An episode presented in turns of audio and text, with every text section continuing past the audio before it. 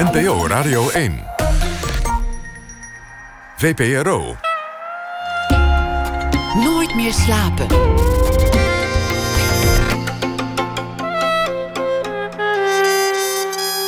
Met Pieter van der Wielen. Goedenacht en welkom bij Nooit meer slapen. Hoe gaat het eigenlijk met de man?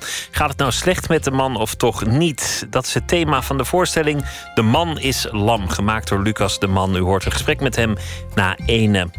Ook uh, komt regisseur Tim Oliehok op bezoek. Van hem is momenteel de serie De Zaak Menten te zien. Hij maakte ook al films als Vet Lam en Spion van Oranje.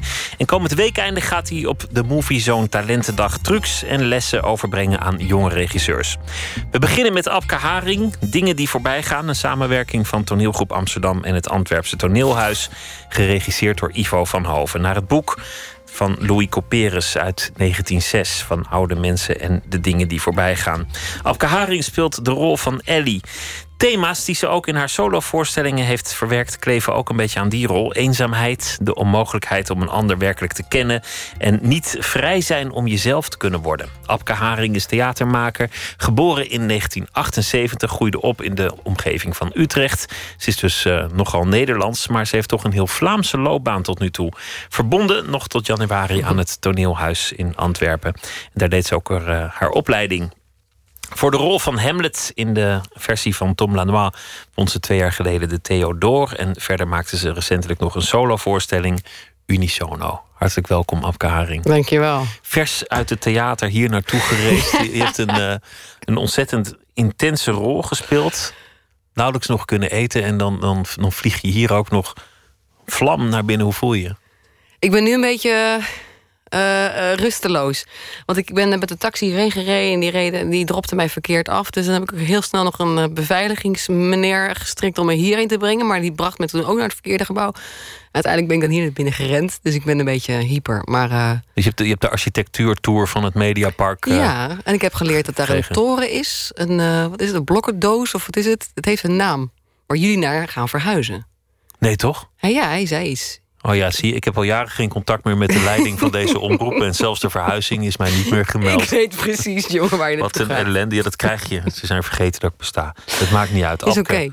Welkom, wat leuk dat je er bent. Dankjewel, leuk om er te zijn. De voorstelling is, is ook, al, ook al tamelijk intens. Je, je, je moet een, een liefdescène doen. Naakt elkaar met slagroom besmeren en aardbeien. En dan, en dan is, is, het, is het de liefde, maar het is ook een gevecht. En tegelijk zijn, zijn de twee personages volledig eenzaam in dat, in dat spel. Ja. Dat jullie overbrengen. Veel, veel intenser wordt het volgens mij niet, acteren. Nou, dat weet ik niet. Het is, het is, ook, heel erg, het is, ook, heel erg, het is ook heel erg leuk. We lachen ook erg veel. Tijdens de repetities moeten jullie een lam hebben gelachen. Ja, dat was een ongelofelijke ontdekking. Ja, dat was, het was heel geestig. Want we hebben het ook nog met. Want nu zijn het aardbeien en slagroom en champagne. Maar we zijn begonnen met een heel andere soort eten. Wat dan? Um, veel mayonaise, ketchup, leverworst, uh, kip. Uh, uh, Zo'n zo'n kip die je haalt in zo'n zo'n zak. Oh ja. Echte kip met alles erop en eraan. We hebben zelfs een levende kreeft gehad. En die dan levend uh, daar was. En dan gingen ze die koken. Voor, echt vlak voordat we op moesten. Het was echt uh, ja, ranzig. Dat zijn ook niet maaltijden die ik, die ik meteen associeer met een liefdespel om, om van, je, van, je, van je minnaar af te, te lebberen. Dat nee. zou ik toch met champagne of zo nog wel kunnen voorstellen, Ja. maar met geroosterde kip. God gedankt. Eh, we- het begon allemaal, eh, we gingen repeteren en dat begon, de eerste eh, lik of hap was met de huzarensalade. Dat was een hele lekkere binnenkomer. Ja. Dan die eenzaamheid. Want, want dat is eigenlijk het mooie aan de scène. Dus de twee zijn op huwelijksreis. Ze gaan via Ja. Nice naar Italië en via Italië naar, eh, naar, naar, naar nog verder. En ze komen er eigenlijk achter dat hoezeer ze ook op de vlucht zijn voor hun, voor hun sores, dat ze eenzaam zullen blijven. Ja. Ondanks elkaar. Ja. Hoe, hoe druk je dat uit in je rol? Oh, dat, zijn, dat zijn van die hele mooie vragen. Dan ben ik aan het denken nu. Ik, ik zit er half erbij met mijn hoofd. Want ik weet dat het eten nog warm gemaakt wordt. En dan getrond dat ik het niet gegeten heb. Nu weet je wel. Ik, ben, ik moet Oh, even... Ik weet niet wat ik meemaak vanavond. Er komt hier iemand met een, met een, een met een soort van met een borst rijst binnen. een bord rijst. Dat, daar had ik het dus over. Hoe ga je dat nou opeten Ja, dat is heel moeilijk. Geen idee. Nou, ik zet het hier neer. Er- Zodra er een liedje is, ga ik het opeten. Nou, weet je wat? We doen gewoon meteen een, liedje, dan heb je wat rijst in je buik. ja, toch? Neil Young heeft een nieuwe plaat. En eh, er staan ook leuke liedjes op. En een daarvan eh, is Can't Stop Working.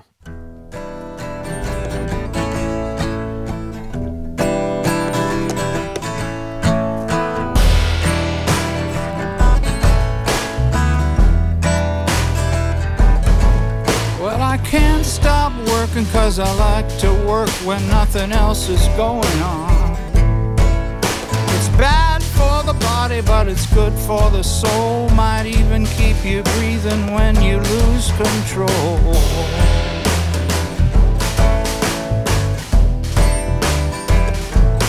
Can't stop working. Can't stop working. For all these years? I thought I knew you better.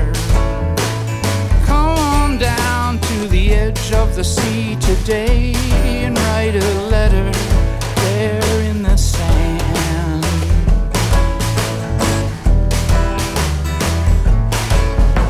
Forgiveness,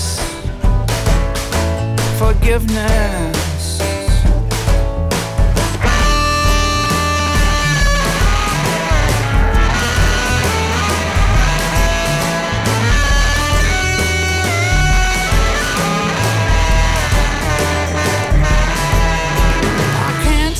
Working cause I like to work when nothing else is going on. It's bad for the body, but it's good for the soul. Might even keep me breathing when I lose control.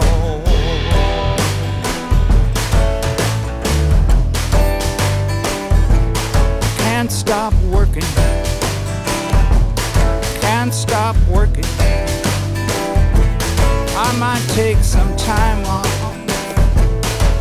Can't stop working. Might take time off for forgiveness. Forgiveness.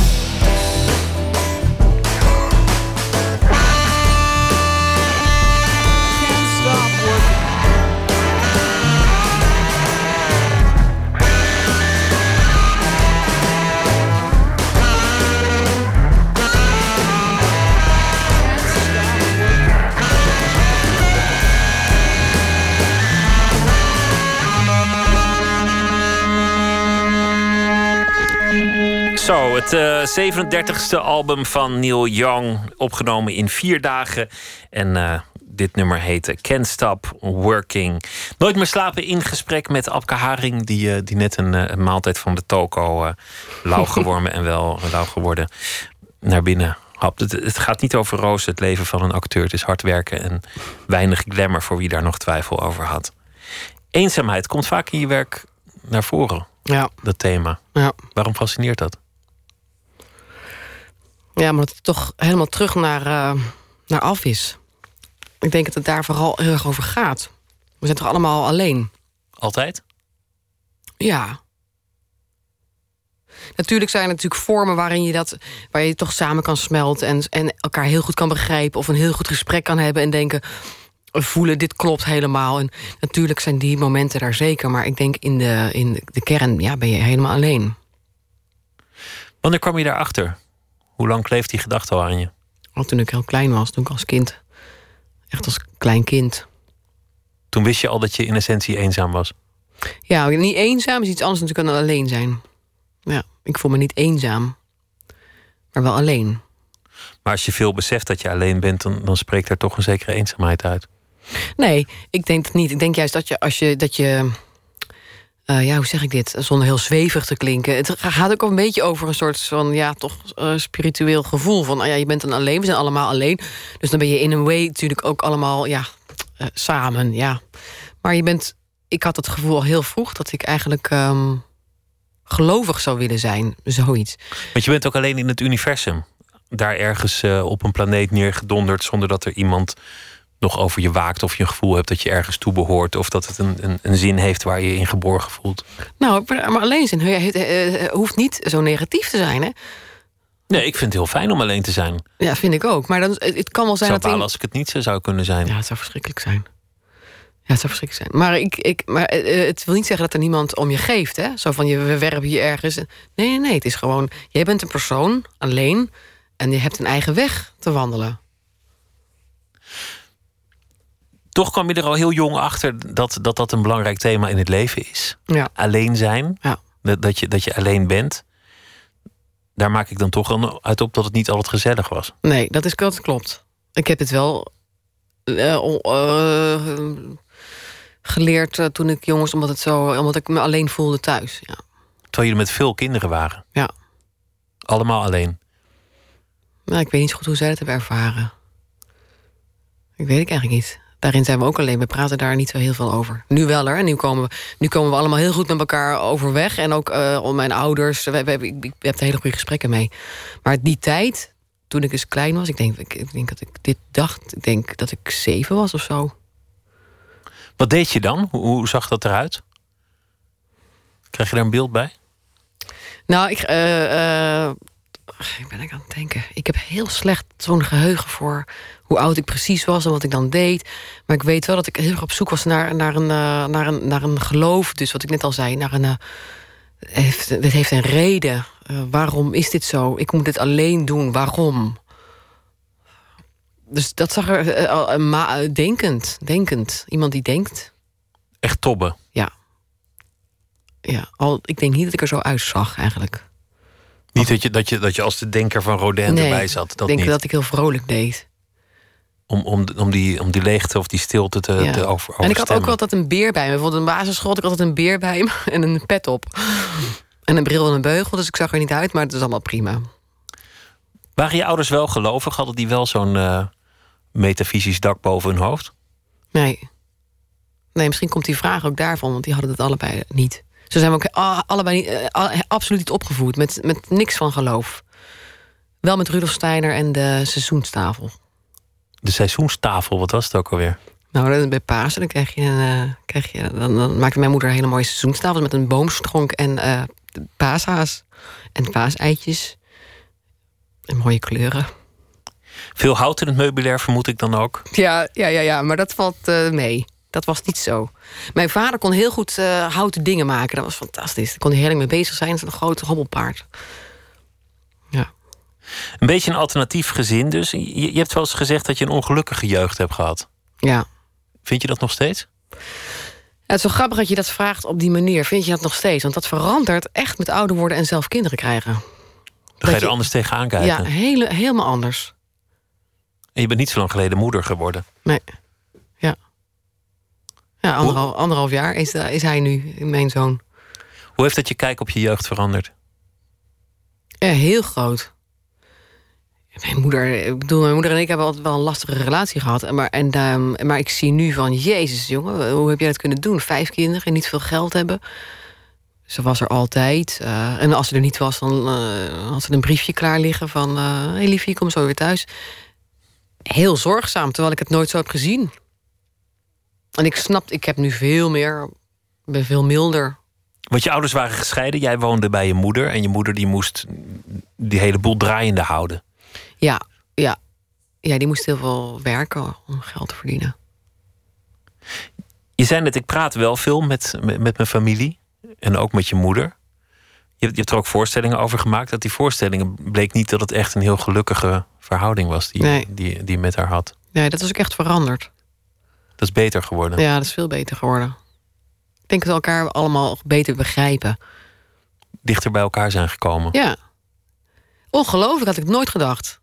Dat het zo organisch en gewoon kloppend zou gebeuren. Maar dat is gewoon gebeurd. Want je maakte een aantal voorstellingen over het thema. En toen, toen dacht je, ik heb het nu afgerond. Nu weet ik het. Ik, ik, heb, ik heb alles wat erover te zeggen is en te denken is erover gedacht. Het hoofdstuk uh, kan omgeslagen worden. Ja. En dan blijkt ineens dat, dat je er heel anders tegenaan kijkt. Ja. Weet je waarom het was dat, dat, dat, je in de tijd daar niet gelukkig was in dat gezin? Ja, dat gaan we een soort van uh, psychoanalyse gaan we hier voeren. Maar ik heb godzijdank net rijst gegeten. Dus ik voel me prima, lekker in mijn vel. Ik kan alles aan. Uh, ja, nee, ja, er waren allemaal dingen aan de hand natuurlijk. Maar dat zijn allemaal van die dingen, van die privé dingen... die ik allemaal niet ga vertellen. Maar dat valt ook allemaal wel mee, hè. Maar ja, van die dingen die dan gebeuren... die eigenlijk niet door de beugel kunnen. Dat je denkt, ja, maar ik weet niet uh, hoe ik hiermee om moet gaan. Klassieke verhalen. Onder welk hoofdstuk moet je die, die scharen? Welk kopje zou je dat zetten? Mensen die uh, te veel... Uh, te veel hooi op hun vork hebben. Mensen die gewoon te veel last hebben. Ja. Die het eigenlijk niet aankunnen, daarom langs elkaar heen leven en elkaar niet ja. geven wat de ander nodig heeft. Ja. En het gaat natuurlijk ook veel verder, sommige dingen, maar dat ga ik natuurlijk hier niet zeggen. Het zijn van die dingen die je gewoon voor je houdt. Oké. Okay. Waarom werd spelen zo belangrijk voor je? Heeft dat daarmee te maken? Dat, dat, dat je al relatief jong je aangetrokken voelde tot toneel? Dat weet ik eigenlijk niet of het daarmee te maken heeft. Ik weet ook eigenlijk niet waar het vandaan komt. Maar het was daar heel duidelijk. Ik, denk, ik weet nog wel dat ik de VPRO, de Drie Dikke Dames... File, file Achterwerk was het toen. En die hadden iets met toneel. Een programma. Wat het precies is, weet ik eigenlijk niet meer. Maar ik was daar echt helemaal, helemaal wild van. En toen begon dat. Toen dacht ik echt, dat wil ik. Maar toen dacht ik nog dat toneel ook vooral ook televisie was. Want ik ging nooit naar een toneelvoorstelling. Of dat, dat deden wij helemaal niet. Dat, nee, in mijn jeugd. En acteren op school, gebeurde dat? Ja, maar niet zoveel. In basisschool niet zoveel. Maar toen ben ik naar een middelbare school gegaan. Toen heb ik echt gezocht naar een middelbare school met, met uh, toneel. Zo belangrijk was het al voor je? Ja, want die, die middelbare school heb ik ook niet afgemaakt. Die, daar ben ik uh, weggegaan, omdat het gewoon heel moeilijk was thuis. Ik kon ook niet meer... Ja, goed uh, dingen leren. Ik was gewoon helemaal um, verdrietig in de war en alleen. En, um, dus dan ben ik weggelopen van school. Maar ik heb toen wel nog lang contact gehouden met de toneelmensen van school. Dat was heel belangrijk voor mij. En nog steeds, die komen dan naar voorstellingen zien. Nog steeds. Was je ook gelukkig als je aan het spelen was in die tijd? Ja. Ik gelukkig weet ik niet. Ik, ik weet niet hoe ik me toen voelde, maar nou ja, ik weet, blij, opgewekt. Ja, dat was gewoon, uh, dat is gewoon uh, voor mij altijd het mooiste wat er is geweest. Al, altijd al. Nooit anders geweest. Ook nee. niet in, in, als het tegen zat of nee. uh, als een voorstelling niet liep. Dat, dat is voor jou je, je grootste plezier in, in dit bestaan. Ja, ja, dat is grappig, want het is echt mijn grootste liefde. Maar toen natuurlijk was mijn, mijn kind geboren en dan was dat, is dat een heel bizar ding. Dat je gewoon ineens nog een andere liefde hebt die zo groot is. Dat was er eigenlijk nooit. Nee. Nee, theatertoneel is gewoon de, de, voor mij het mooiste wat er is. Ik vind het fantastisch. Het is ook een manier om, om dat alleen zijn te overwinnen, het spelen. Want, want oké, okay, jij bent nog steeds alleen als je staat te spelen. En je andere spelers zijn dat ook. En het publiek is dat ook. Maar toch ontstaat er iets in, in dat geheel.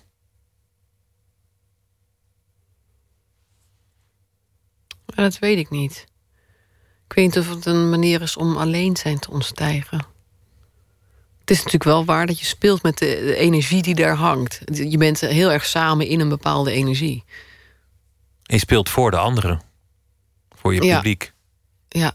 ja. En met de anderen en, ja. de regisseur, noem ja, maar op. dat is waar. Ja, zelfs als je alleen speelt. Speel je ook met de anderen. Met, met het publiek.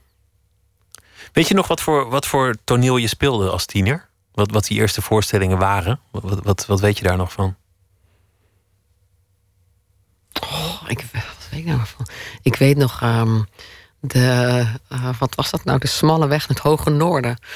Of een boek uh, van Basjo, denk ik. Uh, haiku's waren dat. En dat was Carice van Hout. Die zat met mij op school en die zat ook op die toneelgroep van school. En daar deden we samen in mee.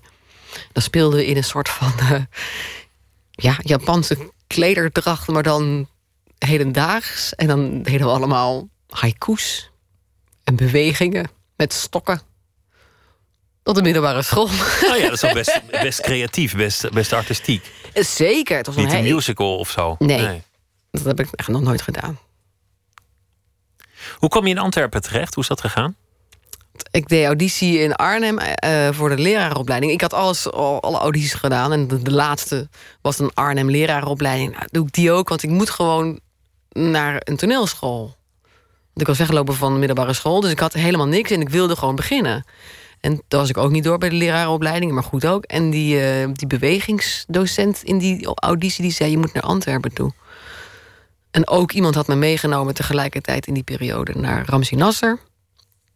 Die daar gestudeerd heeft op uh, Studio Herman Terlink. Dus het kwam heel erg samen. Zo van, dat is fantastisch wat Ramzi doet. Die leraar daar zegt, je moet daar auditie doen. En dan ben ik gaan doen, toen was ik er door. En toen ben ik blijven hangen. Je zag die voorstelling en toen, toen wist je helemaal zeker dat dat ik vond het heel goed. jouw plek was. Ja, ik vond het heel goed. En ik dacht, als je, wat hij kan, dat lijkt me fantastisch... om daar ook gewoon uh, dat, op die school te zitten... om dat uh, zoiets te leren. Die stijl vond ik heel mooi. Dat had ik nog niet gezien. Met name zo'n zo'n solo-voorstelling lijkt me ook wel een, gevecht. Omdat je helemaal alleen daar staat voor zo'n zaal. Die, die zaal zit aanvankelijk klaar en denkt: uh, Nou, kom maar op, Haring, wat heb je? En dan kom je op en dan moet, dan moet je die hele voorstelling, dat, dat hele palet, moet je, moet je alleen gaan inkleuren. Ja. is een van de mooiste dingen. Echt waar. Ik, Unisono speel ik nu, of dat ga ik nu straks weer spelen. Ga ik naar New York mee. Dat is nu in het Engels vertaald. En um, dat is altijd ongelooflijk spannend te beginnen. Ik begin dan in het donker. Met een beetje schemer, zodat ze me wel zien. Zodat ze niet meteen afhaken. Dat ze denken, van, nou ja, in donker uh, is het toch niet. Of uh, dat het schemert. Dat ze denken, hé, hey, er is toch iets te zien. Dan heb je ze al een beetje zo van, oh ja, er is toch iets. Wel even kijken. En dan had ik het heel lang donker, waardoor ik ze heel goed kan horen. Goed luisteren. Hoe zitten ze? Zitten ze stil? Is er nog veel geschuifel? Daar linksboven zit nog iemand uh, goed bekijken. Dat zie je allemaal. Ben je ja, helemaal ja, van bewust? Ja. Ja, ja. En dan loop ik rustig naar voren, waardoor ik dichterbij kom. is voor hun een beetje eng ook. Van oei, een donker, volgens mij komt ze dichterbij. Zie ik het nu juist? Ja, ik zie het. En ik zie hun ook steeds beter. En dan ga ik zitten en dan gaat het licht heel fel aan, waardoor zij schrikken. En ik weet dat dat komt, dus ik, ik schrik niet meer. En dan kijk ik ze lang aan. Ik weet niet of die voorzien gezien hebben, maar dan kijk ik ze lang aan. Waardoor er een soort van ding ontstaat. Een soort ja, energie van wat doet zij? Wat gaat ze doen? Ze doet niks. Ik doe niks namelijk. En het is ongelooflijk spannend. Dat vind ik fantastisch om te doen. Die voorstelling is een soort, soort uh, je noemde het zelf een choreografie van gedachten. En dat, dat zou ik niet mooier kunnen omschrijven. Iemand zit aan een tafel en, en voert gesprekken met zichzelf, met een fictieve ander. Soms hele alledaagse dingen, soms, soms meer, meer gevoelige dingen. En het roept een soort spanning op met dat publiek. Het, het wordt heel broeierig. Wat, wat ook helpt is dat, het, dat de geluidsvormgeving prachtig is gedaan. Van Jamie en Jimmy Zoet. Ja. Het, het is ook, ook echt een, een, een, moeilijke voorstelling. Omdat het, dat het echt mensen ook een beetje tot de, nou ja, tot de kern probeert te grijpen. Als je zo bewust bent van de zaal en, en er staan er vier op omdat ze de bus moeten halen of, of ineens uh, bedenken dat, dat er nog iets in de magnetron staat. Wat, wat doe je dan? Ja, je speelt door, dat snap ik. Maar... Ja, wachten. Ik heb het gehad, mijn eerste voorstelling die ik voor toneelhuis maakte... dat er heel veel mensen weggingen op een bepaald punt. En dat hadden we op een gegeven moment door. Nou, dit punt is het punt. Dan gaan mensen dus weg. En dat was wel altijd heel erg lastig. Want dan speelden we vaak van ouder publiek. Duurt heel lang voordat ze allemaal weg zijn met een wandelstok nog even pakken. Het was echt ook wel hilarisch achteraf natuurlijk. Maar dan is het dus echt gewoon wachten tot iedereen de zaal uit is. Hè, diegene die weg wilde. En dan doorspelen gewoon zo uh, strak mogelijk. Raakt het je? Ja, ja, ja, ja, ja, ja. Vooral teleurstelling in mezelf. Ik, tju, ik heb ze niet kunnen meenemen. Dat was ook een hele rigoureuze voorstelling. En dan ben ik milder geworden. Waar je voor bent opgeleid, dat, dat is eigenlijk wel wonderlijk. Dat, dat ligt dichter bij die solovoorstellingen dan bij het, echte klassieke acteerwerk. Wat je Beatles ook doet. Shakespeare of met een groot gezelschap, Couperus. Ja. Dat, dat is eigenlijk niet waar je vandaan komt. Nee. Daar ben je wel een beetje ingerold, omdat alle regisseurs die er waren jou hadden gezien of van je gehoord en, en je op een gegeven moment hebben gevraagd. Ja. Vind, vind je het zelf nog onwennig om in zo'n voorstelling te staan? Nou, inmiddels niet meer onwennig, maar ik heb het wel heel lang gehad, ja. Ja, dat ik dacht van ja, maar eigenlijk hoor ik je niet. Want uh, ze gaan straks zeggen van oh, straks komt de echte actrice. Ja, maar het, ik geloof ook dat het een klassiek gevoel is. Steeds meer mensen hoor ik daar af en toe toch iets over van ja, dat heb ik ook wel gehad. Zo'n gevoel van uh, ik val door de mand. Dat heb je nog lang gedacht dat het zou gebeuren? Ja. Dat iemand zou zeggen, die haring, dat, dat, uh, ja. hoe die daar komt? Ja, ja, ja, ja, ja. Ja, zeker de eerste keren. dacht ik echt, je bent, niet serieus dat je mij echt die rol laten spelen. Ja, ik vind het leuk hoor, maar, maar het heeft me ook heel veel vrijheid gegeven in spelen. Omdat voor mij maken dus ook zo belangrijk is, is spelen ook gewoon heel leuk. Het is niet mijn hoofdding. ik denk van ja, spelen is gewoon hartstikke leuk. Top. Ik ga helemaal tot het gaatje. Vind ik heel leuk. Maar daarnaast zijn andere dingen ook heel belangrijk. En dat maakt dat het niet zo beladen is soms. Tom Lanois zei dat jij een ontzettend intuïtieve acteur bent. Dat je het niet op, op techniek doet zozeer, maar echt op, op gevoel. Elke avond opnieuw. En dat dat je zo goed maakt, maar dat het voor jou ook dat heel zwaar kan maken. Snap je wat hij daarmee bedoelt? Ja, dat snap ik wel. Ja. Want als je dan ja. uh, zo'n grote rol speelt in, in Shakespeare, zoals, zoals een, een aantal jaar geleden. En hoe, hoe, hoe, ver gaat dat voor jou? Die, die spanning, die druk die je op jezelf ja, dat, legt. Dat ging, dat ging wel ver. Dat was wel waar ook. Dat was wel... Maar Tom is wel ook een vriend van mij. En die heeft ook dat stuk... We hebben dat stuk... Hij heeft dat aan mij gevraagd. Mag ik het voor jou schrijven? En uh, dat was een heel mooi gesprek. Toen zei hij van, want je bent eigenlijk ook wel een jongen. Hè? Dat is waar. En ik zei, ja, ik heb voor het eerst gesproken over dat ik mij een jongen voel. Dat is echt een deel van mij, dat ik ook altijd heb gehad. Dat ik niet alleen maar een meisje ben of een vrouw, maar ook wel echt een jongen. Androgyn heet dat, geloof ik. Ja, maar dat is grappig, want nu is dat heel veel mensen hebben dat. En dat is, androgyn is een beetje een cool iets ook. Dat heeft te maken hoe je eruit ziet. Maar voor mij was het niet eens hoe ik eruit zag, maar gewoon dat ik gewoon in jongensgedachten ook dacht soms. Of, ja, klinkt een beetje raar, maar je zal het wel begrijpen. Je hebt namelijk ook een jongen. Maar uh, nee. Ja, maar daar, daar, was iedereen het over eens. Dat maakt het makkelijk. Zeg je? Het is makkelijker als iedereen het daarover eens is. Ja. Ja, ja, en nu inderdaad, nu is er ook helemaal geen probleem. Er is nooit een probleem geweest. Maar het grappige is dat Tom mij al heel lang in de smiezen had van... hé, hey, er loopt een jochie rond. Dat is grappig, want die zag het al in het begin van mijn opleiding al... toen ik 18 was. En toen zei hij van, mag ik het stuk schrijven... waarin je gewoon jongen kan zijn? Dat was heel bijzonder. Dus wat dat betreft neem je natuurlijk heel veel mee van jezelf... op die scène, zonder dat iemand dat misschien merkt. Maar je kan een stuk van jezelf inleggen. Technisch gezien is het dus ook een zware voorstelling... dus ik moest gewoon heel goed slapen. Omdat ik inderdaad echt wel soms wil voelen... wat ik sta te roepen daar. Dat ik het niet alleen maar kon roepen op techniek... maar dat ik het ook wel wil laten raken. Ik denk dat daarom die rol geslaagd was. Maar je, je, je moest iemand vermoorden. Je haalde uit je, uit je hoge laars een zwaard. En, uh, en, en dan kwam die scène. En het mooie is dat het niet zomaar een moord was. Van, van jij gaat dood, ik heb een zwaard en nu, nu, nu hak ik je neer. Maar dat ook de, de twijfel, het bijna bevende, de onhandigheid van Hamlet in die rol zaten. Maar dat zei volgens mij ook iets over, over hoe jij daar stond. Van hoe ver jij gekomen was. Hoe bedoel je? Nou ja, hoe, hoe ver ging het voor zo'n voorstelling tijdens de repetities bij de première? Kon je eten? Kon je slapen? Moest je kotsen? Nee, dat kan ik allemaal prima. Dat lukt allemaal. Ja, Zover ja. gaan je zenuwen niet. Nee. Nee. Nee, joh. Nooit? Nee, ik moet nooit kotsen of overgeven. Of ik slaap altijd prima.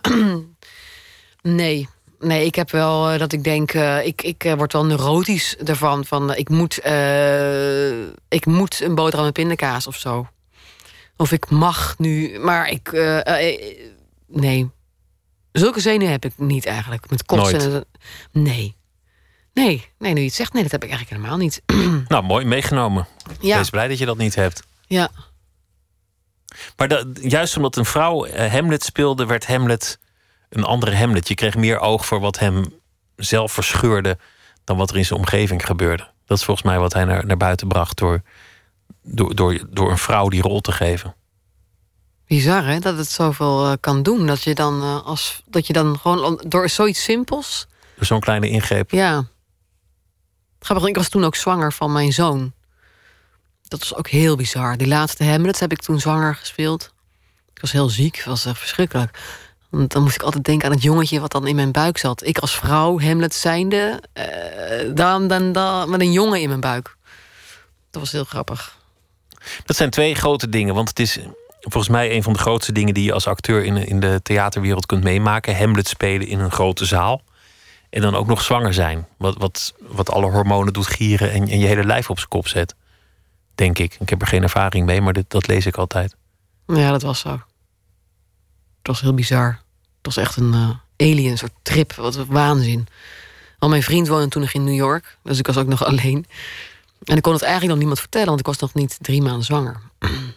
Maar het hele circus in je lijf was wel begonnen. Ja, enorm. Ja, enorm. Waar had je dan, wat merkte je dan daarvan? Dat ik heel moe was. Heel moe en heel emotioneel. Dus ik elke keer, ja, dat is natuurlijk heel klassiek. Dat heeft ik voor zeker die eerste drie maanden. Dan moet alles opstarten. Die hele lijf staat gewoon helemaal op zijn kop. Dus ik moest, voordat ik opging, uh, dan zei ik altijd tegen mijn buik van, uh, nou, ik ga dan heel hard roepen straks, maar uh, niet echt hoor. Dan nog maar nep. Dat soort dingen, je houdt je aan overal alles vast. Ook niet dat ik te veel gevaarlijke dingen wilde doen. Ik denk, nee, ik ben nog geen drie maanden. Ik moet dat wel hier goed doen. Gewoon, ik bedoel... Het is een tamelijk intense periode geweest al met al. Ja, ja heel erg. We gaan uh, luisteren naar uh, Emiliana Torini, want die speelt uh, binnenkort in Paradiso in Amsterdam. En we gaan luisteren naar een nummer dat heet When We Dance.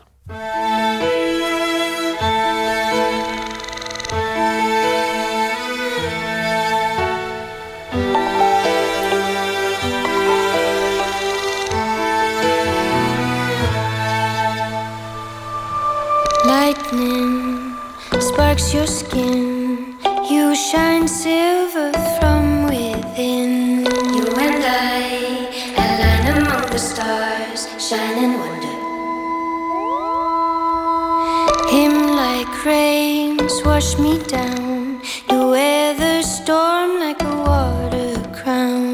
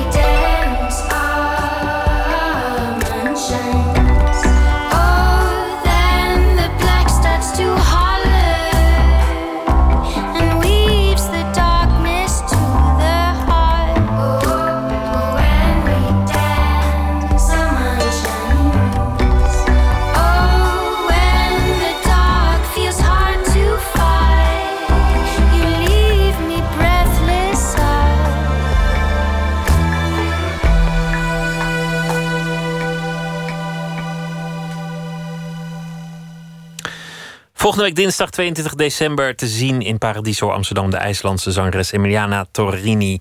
En dit nummer heet uh, When We Dance. Abka Haring zit tegenover mij in Nooit meer slapen. Die uh, kwam binnengerend met een, een bord uh, een rijsttafel van bedenkelijke kwaliteit.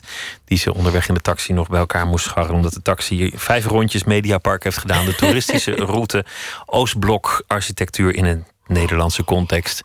Daar weet ze nu alles vanaf. Ook dat wij gaan verhuizen, wat ik zelf nog niet eens wist. ja. En eh, toen kwamen we te spreken over eh, alleen zijn. Iets dat je al jong ervaren had. En waar je in je jeugd al van bewust was dat je alleen bent. Niet alleen alleen ten opzichte van de ander op aarde, maar ook alleen in het universum. En dat, dat je al vrij jong het theater ontdekte. Je was niet gelukkig thuis, maar je wilde eigenlijk ook niet precies kwijt wat het was. Leek niet meer zo belangrijk. Wel dat je kijk erop veranderd was toen je moeder werd. En dat je, dat je altijd bezeten bent geweest van, van het toneel. Tot je, tot je moeder werd, was er niet een grotere liefde in jouw bestaan dan dat toneel. Dat is gewoon jouw, jouw grootste plezier om, om daar te staan. En hoe ernstig je het ook neemt en hoe belangrijk het ook voor je is. En hoezeer je ook gekwetst bent als het niet lukt om een zaal te winnen. Echt zenuwen heb je niet. Niet, niet kotsen backstage of, eh, of, of slapeloze nachten. Dat gaat allemaal gelukkig nog goed. Je hebt je altijd een jongetje gevoeld. En daarom misschien ook dat de rol van Hamlet je zo goed paste. Ondanks dat je in die periode nog niet iedereen wist dat zwanger was. Dus Hamlet was een man, Hamlet was een vrouw, Hamlet was zwanger, Hamlet was volkomen in de war en Hamlet won de belangrijkste toneelprijs van Nederland ook nog eventjes. Hoe is dat eigenlijk als je denkt dat je een jongen bent of, of ergens voor je gevoel ook een beetje een jongetje bent om zwanger te zijn? Ja, dat was heel bizar. Dat was heel grappig, want ik wilde heel graag een kind. En ik wilde ook heel graag ja, zwanger worden, dat hoort er dan bij. En ik dacht ook dat het heel fijn zou zijn. Ik dacht ook, ik ga dat goed doen. Zwanger zijn. Geen twijfel over mogelijk. Ik ben heel... lij- ik, hou van mijn, ik hou van lijven. Ik hou van mijn lijf. Ik, ik sport veel. Dus eh, ik dacht, het is een uitdaging die wil ik aangaan. Nou, dat was echt verschrikkelijk. Zwanger zijn was echt verschrikkelijk. Dat was echt, ik, ik heb een ik heb soort van depressie gehad toen ik zwanger was. En het was ongelooflijk, wat een zoektocht. Maar ook letterlijk naast die depressie. Het was niet echt een depressie, het was meer een soort... Ja, die was ik meteen over als ik beviel. Dat was ongelooflijk. Vier dagen later was het allemaal weer gewoon goed. Waar Maar- merkte je dat dan aan, die, depressie? Wat gebeurde er Nou, dan? ik kreeg heel veel last van dwangneurose. Dat was echt, ik kon niet meer gewoon leven. Ik ben meteen naar een therapeut gegaan. En gezegd van, dit, dit gaat niet. Dit kan niet. Want het kwam op en het was ineens ook heel erg. Ik kon niet meer eh, door een straat wandelen. Want dan moest je op, op de zebra alleen de witte vlakken Ja, en eh, gewoon elke derde stoeptegel van links. Zoiets, ja. Het was echt verschrikkelijk. Het is grappig om nu op die oude plekken... Soms heb ik een plek dan eh, echt trauma's meegemaakt. Zwanger zijnde en dan echt niet meer bijvoorbeeld uit een Albert Heijn kunnen komen. Want nou, het is te gek voor woorden gewoon. Dingen moeten doen. En dan kom ik dan nu weer soms. Dan denk ik, oh ja, dat had ik toen. Dat is gewoon helemaal weg. Er gieren ook nogal wat hormonen door zo'n lijf Ja. natuurlijk. Ja, het schijnt nu ook... Ik ben dan eh, dus, eh, in therapie gegaan. Maar het schijnt nu ook dat dat... eh, hebben we heel veel ge- opgezocht en zo met de therapeut. En blijkt dus dat het ook vaker voorkomt dan men weet. Dwangneurose is iets typisch voor zwangere vrouwen. Wat, wat vond je, je, je geliefde ervan? Want, want zo'n man staat er toch een beetje buiten. Een vrouw is zwanger, die, die maakt dat avontuur aanvankelijk alleen mee. En, en dan is ze ook nog in de war. Ja, dat, dat was natuurlijk was best wel pittig, want hij kwam uit New York. Hij, hij woonde eerst in New York. Hij woonde in, hij woonde in New York toen ik hem leren kennen. En dat was eh, heel fijn allemaal. En ehm, toen is hij verhuisd naar Antwerpen omdat ik zwanger was. Dus hij, had, hij kwam dan in Antwerpen aan bij een vrouw die gewoon eh, niet eh, de beste tijd had van haar leven. Die een poco loco was eventjes. Ja, echt. Ja. Maar hij was echt heel lief en ontzettend begripvol en heel fijn. Ontzettend lief. Wist je altijd al dat je moeder wilde worden? Nee. Alles behalve. Ik dacht echt, ik wil helemaal geen moeder worden. Nooit, dacht je. Nooit. Nooit. is ook Maar- logisch als, je- als je zelf niet, niet heel gelukkig was in je jeugd... en niet alleen maar dankbare Ja. herinneringen aan je moeder hebt... Ja. Dan, dan is het vrij voorstelbaar dat je die weg niet inslaat. Ja. Ja, maar die, die vraag die je net stelde over hoe het was om als jongen zwanger te zijn, dat is ook grappig. Want ik kreeg ook een enorme ja, voorgevel, echt enorme eh, tieten krijg ik. Nou, dat was echt, dat was, dat was echt. Ik wist niet wat ik ermee moest. Ik Wat moet ik nou met zulke tieten? Dat is echt verschrikkelijk. Als je borstvoeding geeft, wat ik heb gedaan, zo lang mogelijk. Maar hij ziet er gewoon niet uit. Terwijl ik hou er gewoon van om gewoon jongenskleren aan te doen. Maar dat was gewoon... Het, het was een- ja. ja. Dat en voor mij, mijn- als ik in de spiegel keek van... wat, deze titel, dit is echt verschrikkelijk. Zo, sommige vrouwen genieten daarvan, denk ik. Ja, nou, ja, weet ik niet. Ja, dingen, dingen, dingen veranderen. Wat was het moment dat je wel dacht van... goh, ik, ik wil wel degelijk een kind? Toen ik mijn man ontmoette. Meteen toen je de jongen zag. Ja, nou ja, even daarna, toen ik heel erg verliefd werd. Ik wist het al eerder, hè. het sluimert dan zo. En ik in mijn moeder wordt, oh ja, het sluimert dan zo in de verte. Maar dan zie je ineens je man en denk je, ja, maar dit is gewoon... Hij is de vader van mijn kind. Als hij het wil, dan wil ik het met hem. Hij kwam uit New York. Je, hebt, je hebt ook een enorme liefdesaffaire met de stad Ja. New York. Ja, ja, ja, ja. Hoe, hoe, hoe komt dat? Wat, wat, wat zoek je daar? Vrijheid. Heel veel vrijheid. Ik heb toen ook le- geleerd, want ik woon al zo lang in Antwerpen... dat ik mij niet eh, vrij voel in Antwerpen. Dat ik niet, dat ik niet op mijn plek eh, voel daar. Terwijl je er al zo lang woont en werkt. Ja, maar ik wil eigenlijk al zo lang ook weg. Maar het lukt me niet omdat ik een heel fijn eh, leven heb, een heel fijne baan. Maar Antwerpen, de stad, daar kan ik niet aarden. En wat is dan vrijheid? De Dat je vrijheid om- helemaal kan zijn wie je bent. Niet je moet inhouden. Ik moet in Antwerpen heb ik me heel erg eh, geleerd om me in te houden. Je bent ook een Nederlander. Je heel bot ben je. Je wilt dingen weten. In Antwerpen is dat gewoon niet gewenst. En op voorhand denken ze als je binnenkomt... oh god, daar, daar is een Hollander, komen er zeker nog zes aan. Ja, en waar is de bierkar? Ja, Maar waarom voel je je vrij in, in New York? Omdat dat, dat er gewoon meer voorradig is, meer mogelijkheden. Omdat alles ja wat ze. oh, extremer is. Ik ben toen door mijn ex-liefje daar naartoe meegenomen, want die woonde daar. Eh, die ken ik ook al heel lang en, en die woonde daar. En, en die, die, dat is iemand die heel veel toert. En die kwam ik hier dan weer tegen. En die, we werden verliefd en toen heeft ze me daar naartoe meegenomen. Dus was ik ongeveer een half jaar per jaar zat ik daar. En ik, iedereen om me heen was vrij. De, stad is vrij. Maar je kent het wel natuurlijk. Daar hangt een energie die gewoon vrij is. Ja, ik bedoel, iedereen houdt van New York... en anders hou je niet, niet echt van het leven, denk ik. Dan, Het is wel eh, grof om te zeggen. Nou, Sommige mensen vinden het te veel. ja, dat kan. Als je, als je meer van natuur houdt, dan... Nee, tuurlijk, dat is Mooie natuur hoor. Upstate New York is prachtig. Ja, maar je kunt er niet wat lopen. Dus ik kan me ook voorstellen dat er Inderdaad, dat mensen is zijn... jammer. Ja, de lepelaar vind je daar niet zo snel. Is dat ook wa- waarom je theater maakt? Omdat je, dat je wil worden wie je denkt te zijn? Omdat je wil experimenteren met, met wie je bent? Om die vrijheid te zoeken? Nee. Nee, dat, dat is niet waarom ik theater maak. Waarom maak je theater? Dat vraag je dan. Dat is de volgende vraag. Ja? Ja, dat, dat is een moeilijke.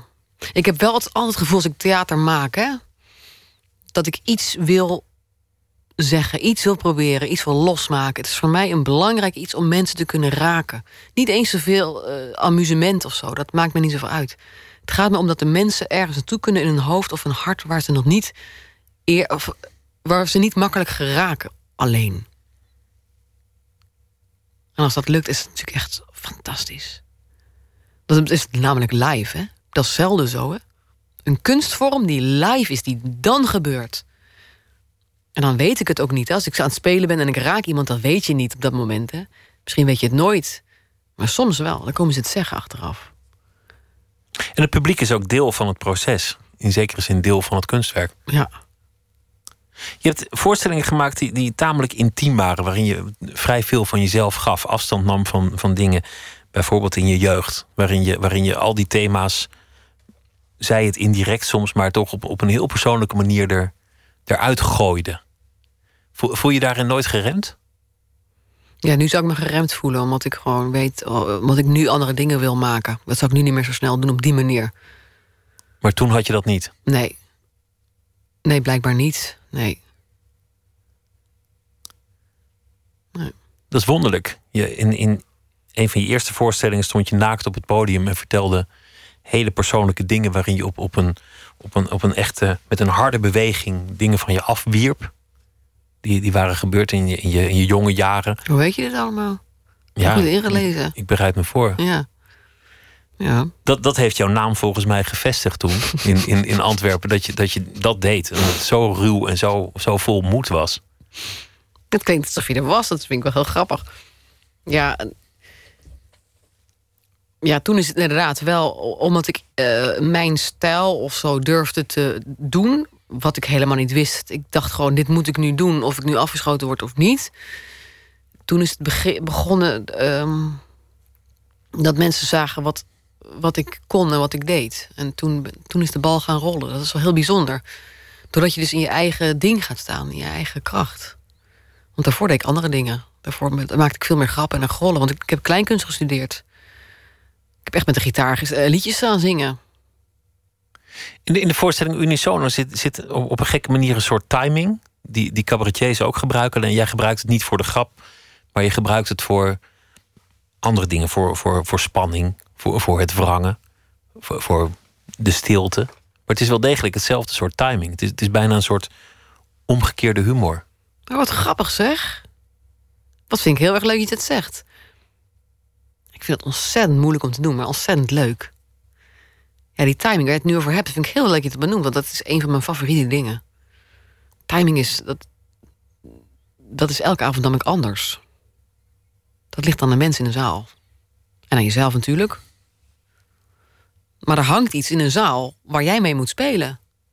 Zij nemen iets mee, zij brengen iets mee. Als ze gefocust zijn, dan kun je daarop verder. Maar als ze eigenlijk geen zin hebben, of drie hebben nog een patatje gegeten en een, een zakdoekje. Alles, alles, alles hangt in die lucht. En daar moet jij dat mee doen. En het dan af en toe ook, ook lekker ongemakkelijk maken. Ook omdat je jezelf helemaal geeft. Omdat je daar, omdat je daar volledig in staat in, in zo'n in zo'n eh, voorstelling. Je kijk op je jeugd verandert, zeg je. Je hebt voorstelling gemaakt over je moeder. Je moeder die op dat moment zei dat ze nog maar even te leven had. Wat later niet zo bleek te zijn. En nu verandert jouw kijk. Je hebt gesprekken met die moeder. En die relatie die, die komt voor een deel in het reinen. Ook omdat je zelf moeder bent geworden. Ja. Krijg je dan ook de neiging om, om dat oude werk opnieuw te bezoeken of die thema's weer aan te gaan raken? Nee, nu niet. Nu heb ik juist een neiging om alles gewoon heel rustig te laten zoals het is. En, en te zien wat er nu is. Er niet aan te komen. Ja. Gewoon, dat was toen. En nu is heel erg nu. Daar ben ik heel erg nu mee bezig, in het nu. Want mijn ouders zijn natuurlijk niet heel jong meer. Dus gewoon kijken hoe het nu gaat. En misschien over twintig jaar, als iedereen uh, de pijp uit is... Dan, uh, dan kom ik een keer terug bij alle dingen. Hoe zie je jezelf als moeder?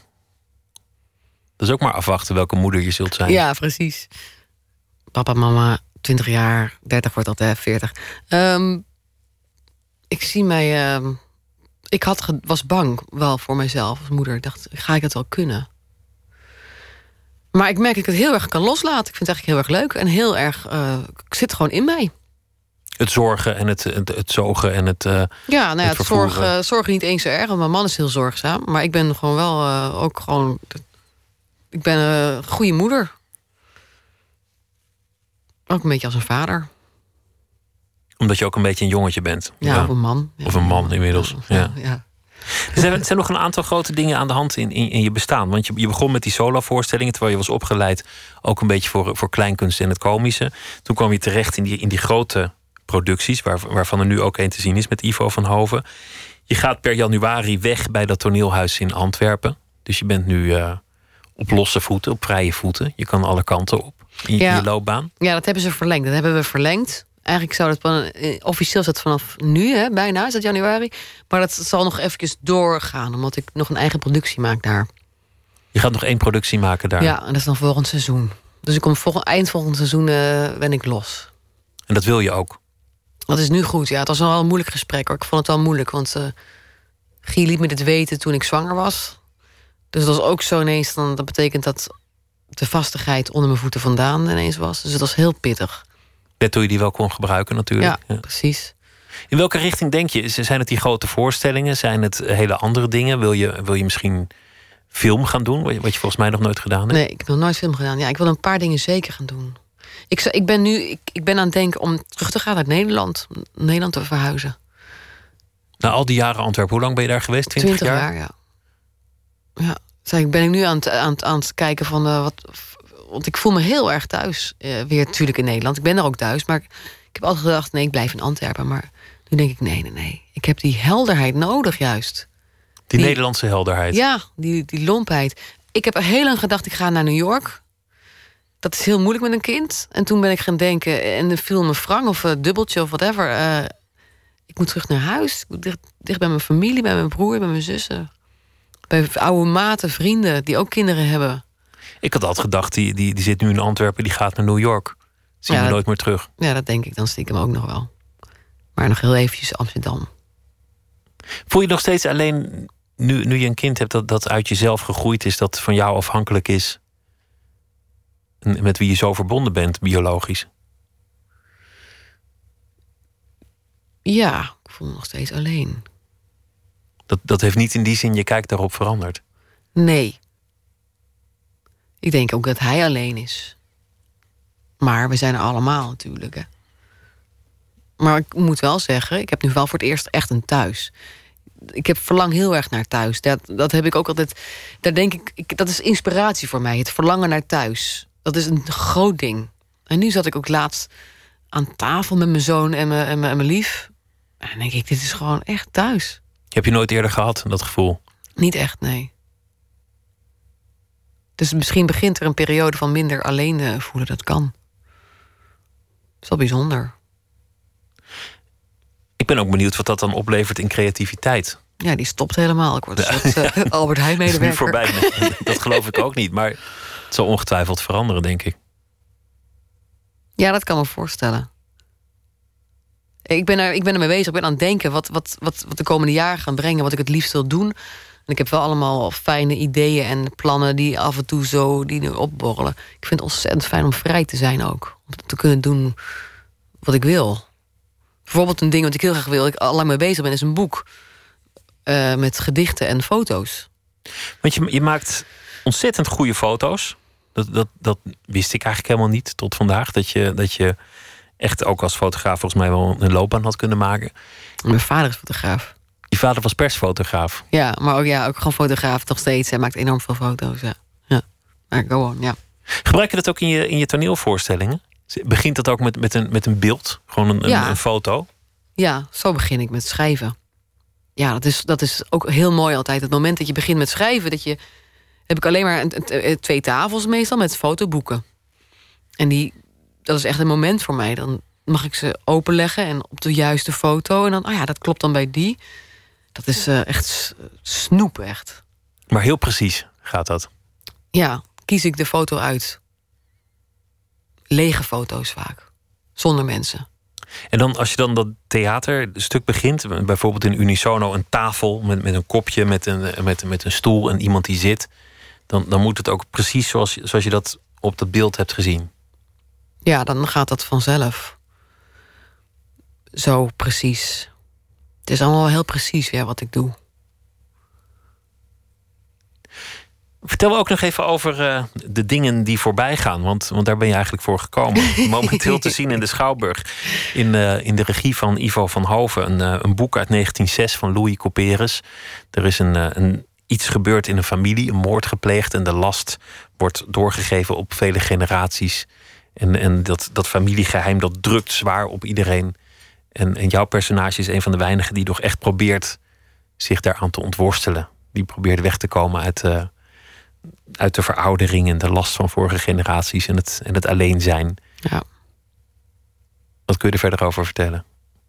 Daar kan ik verder over vertellen. Dat ik het heel fijn vond met Ivo. Dat is al heel fijn. Dat het een hele fijne ploeg is. Maar jij bedoelt natuurlijk over het verhaal. Nou ja, over die, over die voorstelling vind ik ook interessant. Nou, Ivo van Hoven is, eh, heeft, heeft een bijzonder jaar achter de rug. Ik vind het heel fijn dat ritme van de voorstelling. Dat is echt een ding. Als wij opkomen één voor één, dan gaan wij zitten. En dan, eh, ik denk dat ik letterlijk daar een uur lang zit zonder iets te doen.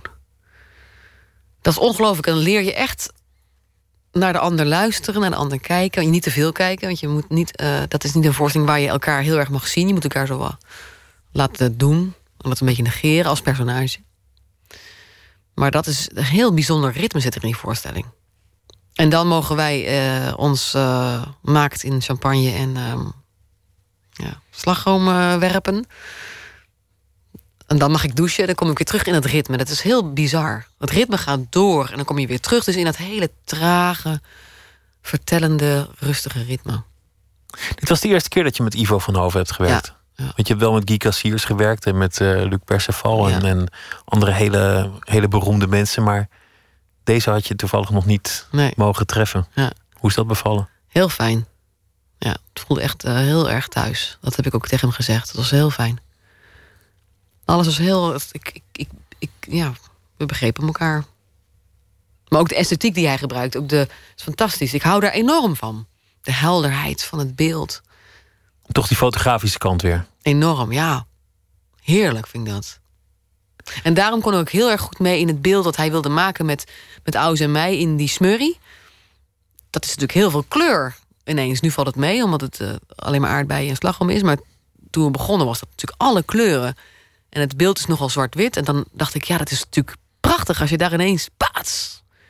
Oude verbleekte mensen, zwarte sneeuw, dat soort beelden. En dan ineens een, een liefdescène waar de kleur er daadwerkelijk in komt. Ja, een enorme van afspat. We hebben toen nog ook de watermeloenen en maar echt alles ranzige chocoladesnip dingetjes, snippers, kleurtjes, confetti, eetbare, nou ja, alles raar.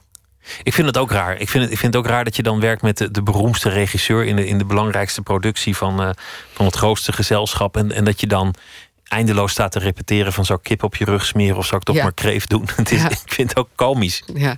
ja, dat was het ook. Het duurde ook heel lang voordat hij durfde zeggen eh, wat hij eigenlijk wilde met die scène. Dat was ook heel geestig.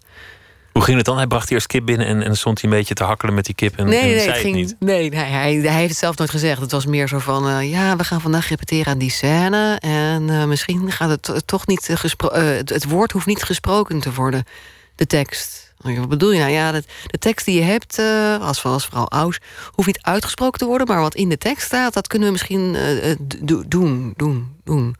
Ah ja, wat bedoel je dan precies? Ja, we hebben uh, wat spulletjes in huis gehaald. En dan kwam er zo'n kar met alle smeurie die erin beschreven werd. Taart en nou ja, alles heel vers en mooi. Vooral die bussen mayonaise en ketchup uh, staan in mijn geheugen gegrift. En uh, ja, die stonden er dan. En dan was het, nou, een half uur later werd duidelijk... ah ja, de, bloot bedoel je. Ja, ja, ja, ja, het is nu pauze, maar na de pauze dan beginnen we eraan. Goh, een, een food fight zonder kleren en dat uh, ja. allemaal voor de kunst. Ik wens je heel veel succes komend jaar en uh, ook uh, met de voorstelling. Afka Haring, dank dat je hier bent gekomen en dat je je reismaaltijd wilde delen met mij en, en mijn toehoorders. Dank je wel. Top. Zometeen gaan we verder met uh, Nooit meer slapen. En dan uh, gaan we het hebben over uh, de positie van de man. Lucas de Man maakte daar een voorstelling over. Filmregisseur Tim Oliehoek van Vet Hart, Spion van Oranje. En vele andere werken, Wiplala onder meer, komt op bezoek. Want hij gaat een workshop geven voor jonge filmmakers. En u krijgt zometeen ook een verhaal van Alma Matthijssen... die deze week elke nacht een verhaal maakt bij De Voorbije Dag. Twitter, het VPRO NMS. We zitten op Facebook en u kunt zich abonneren op de podcast via iTunes... of de website van de VPRO, vpro.nl slash nooit meer slapen.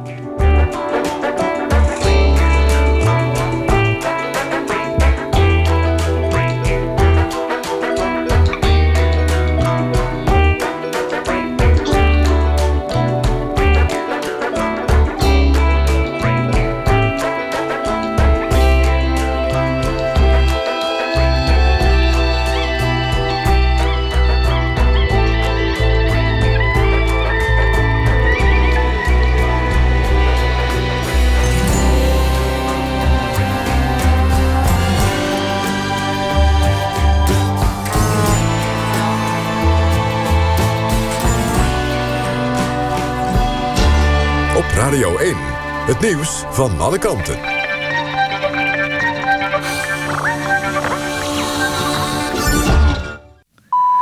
1 uur, Mariette Krol met het NOS Journaal. Er is wel degelijk informatie naar Turkije gegaan over Nederlandse moslims... die zouden sympathiseren met de Gulen-beweging. Volgens de attaché van de Turkse overheid in Nederland... was het openbare informatie die hij zelf op internet verzamelde... Imams zouden geen informatie hebben doorgegeven. De afgelopen dag riep staatssecretaris Kleinsma mensen op... die zich geïntimideerd voelen door de Turkse overheid... om aangifte te doen. In Duitsland en België zou de Turkse overheidsorganisatie Dianet... imams hebben gevraagd informatie over Gulen-aanhangers door te geven. Ook volgens de Nederlandse tak van Dianet is dat in Nederland niet gebeurd. Volkert van der Graaf werkt volgens het OM niet constructief mee aan de gesprekken die hij elke drie weken moet voeren met de reclassering. Volgens zijn advocaat is dat de reden dat het OM een jaar cel eist tegen de moordenaar van Pim Fortuyn. De advocaat zegt dat Van der Graaf wel meewerkt aan zijn resocialisatie.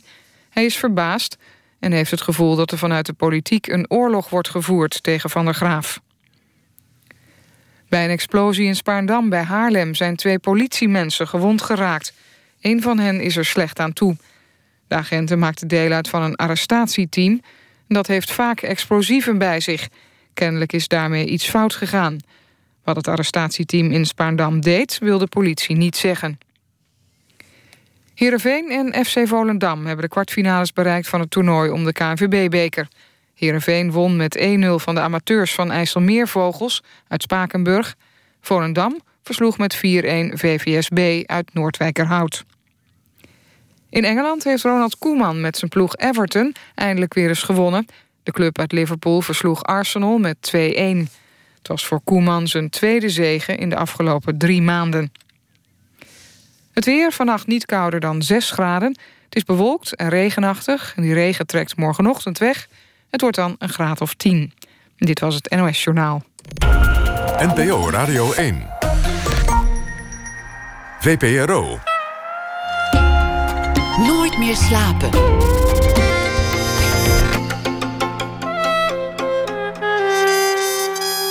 Met Pieter van der Wielen. De positie van de man in onze samenleving, daar is veel uh, om te doen. Want de samenleving zou verfeminiseren. En uh, De Man is Lam is een voorstelling. Dat is een uh, project ook. En daar gaan we zo meteen uh, over praten. Regisseur Tim Oliehoek komt op bezoek. Bekend van films als Vet Hart en Spion van Oranje. Hij geeft een workshop voor jonge filmmakers in AI dit weekend. We beginnen met Alma Matthijssen. Die zal deze week elke nacht een verhaal maken bij de voorbije dag. Schreef meerdere toneelstukken, een verhalenbundel en twee romans. De grote goede dingen en alles is Carmen. Alma Matthijssen, goeienacht. Goeienacht. Zo, wat gaan de dagen snel. Wat was dit voor dag? Ja, nou, ik moest toch wel veel aan uh, Diederik Samson vandaag denken... en zijn afscheid van de Tweede Kamer en de staande ovatie die uh, hij daar kreeg. En uh, ik ben een beetje zijn afscheidsbrief ook gaan bestuderen. En ja, die, die raakte mij toch ook wel een beetje. Hij heeft bijna soms een tikkeltje literair zelfs. Dan, het lukt, lukt niet helemaal, maar zit echt, je voelt soort van de teleurstelling en de pijn, maar ook dat die mensen wil blijven inspireren. Dan heeft hij echt zinnen als uh, um, blijf de nuance zoeken, blijf elkaar zoeken, blijf elkaar vinden. Echt nou bijna activistisch. Maar dan legt hij ook weer de schuld bij zichzelf. Wat ik dan weer heel ja, zo droevig en ook lief vind. Weet je wel, het is echt een ergens zo'n goed zak. Dan zegt hij, het is me onvoldoende gelukt om mensen te winnen voor de kracht van het compromis. Ja, dat, ja, dat vind ik dan toch ontroerend ergens. Ja, vooral de kracht van het compromis is wel mooi. Omdat het, dat het soort twee ladingen in één zin heeft. Kracht ja, en compromis. exact, exact.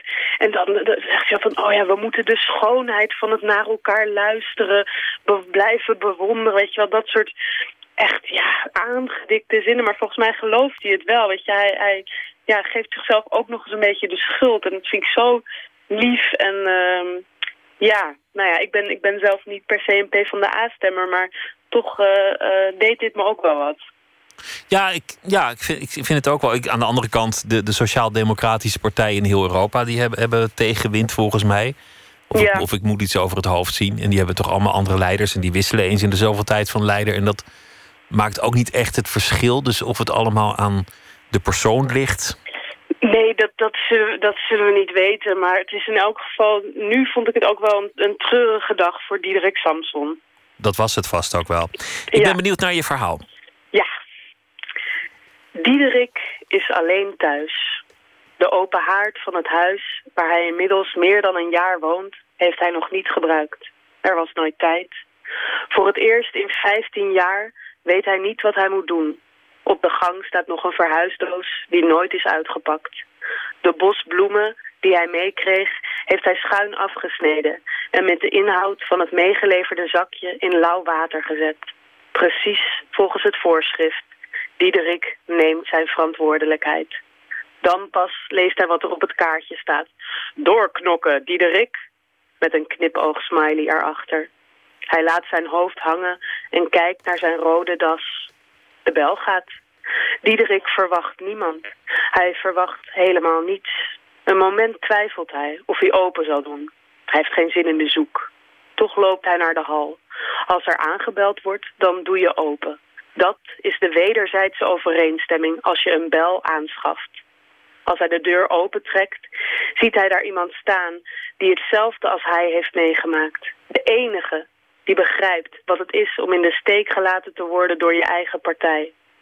Wouter pakt Diederik vast. De omhelzing duurt lang. Samen lopen ze naar de woonkamer. Kwam die aan? Wouter wijst naar de open haard. Diederik graait wat kranten bij elkaar en houdt de vlam van een gasaansteker eronder. Nu die, zegt Wouter, wijzend naar de stropdas. Diederik ontstrikt de das en gooit hem op het vuur. Teleurgesteld? Uiteraard. Verdrietig? Ja, natuurlijk. En ook toch bevrijd, Alma Matthijssen. Exact. Hij is, uh, hij is vrij, hij is er vanaf, Diederik Samson. Hij is er vanaf. Kan een leuke baan gaan zoeken, weet je wel. Ergens, uh, ergens waar je gewoon, uh, weet je, niet al dat gezeur aan je kop hebt... en gewoon lekker salaris ja. krijgt... en gewoon om, om half zes achter de piepers kan zitten. Heerlijk. Het is Nou, helemaal geen verdrietige dag. Hij, ja, nog liever hoop ik dat hij weer een activist wordt. Dat vond ik ook wel bij hem passen. Nee joh, op je vijftigste nog in zo'n rubberbootje gaan zitten, dat wordt sneu. Daar moet je overheen groeien. We gaan het zien. We gaan het zien. Alma Matthijssen, dankjewel. Tot morgen. Graag gedaan. Tot morgen. Uit Cuba komt zangeres Adi Mercedes. En deze week treedt ze op in ons land in Waalwijk en Zeist. En dit nummer heet Pasado Pasado.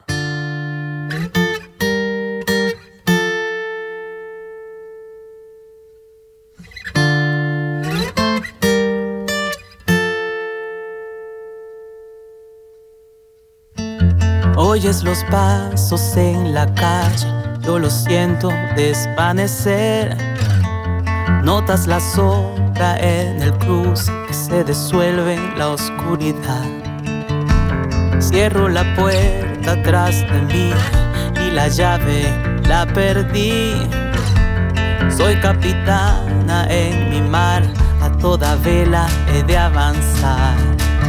Pasado, pasado y lo que venga vendrá. Pasado, pasado, camino seguirá.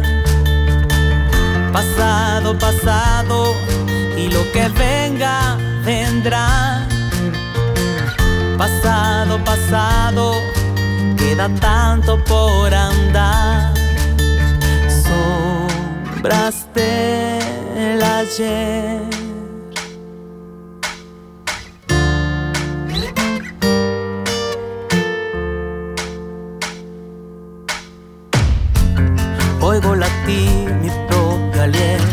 Polvoreda en la cara. Mi corazón latiendo arriba, mientras mis pies le siguen fiel. Sigo derecho mi camino, la vieja ceiba me ha de guiar. Con mi equipaje tan repleto de mil hazañas que contar.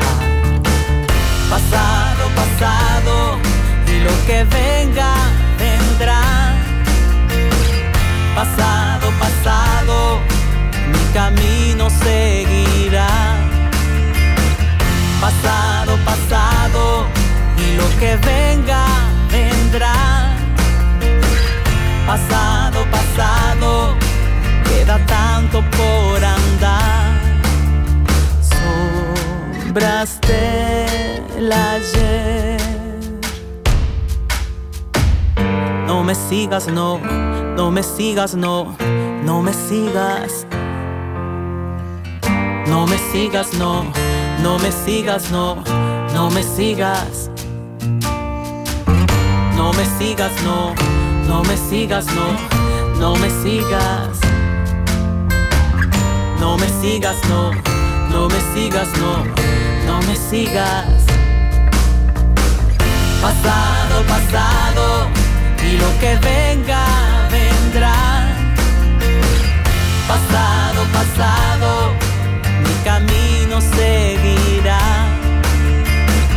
Pasado, pasado, y lo que venga vendrá. Pasado, pasado, queda tanto por andar. Sombras del ayer.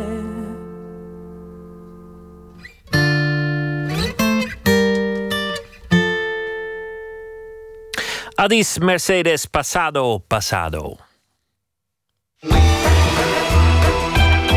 Nooit meer slapen. De man is lam wordt een voorstelling over de positie van de man in de huidige samenleving, gemaakt door Lucas de Man, theatermaker. Behalve de voorstelling komt er ook nog een tentoonstelling van fotograaf Ahmed Polat en een podcast van audiovisueel kunstenaar Rashif El Kaoui.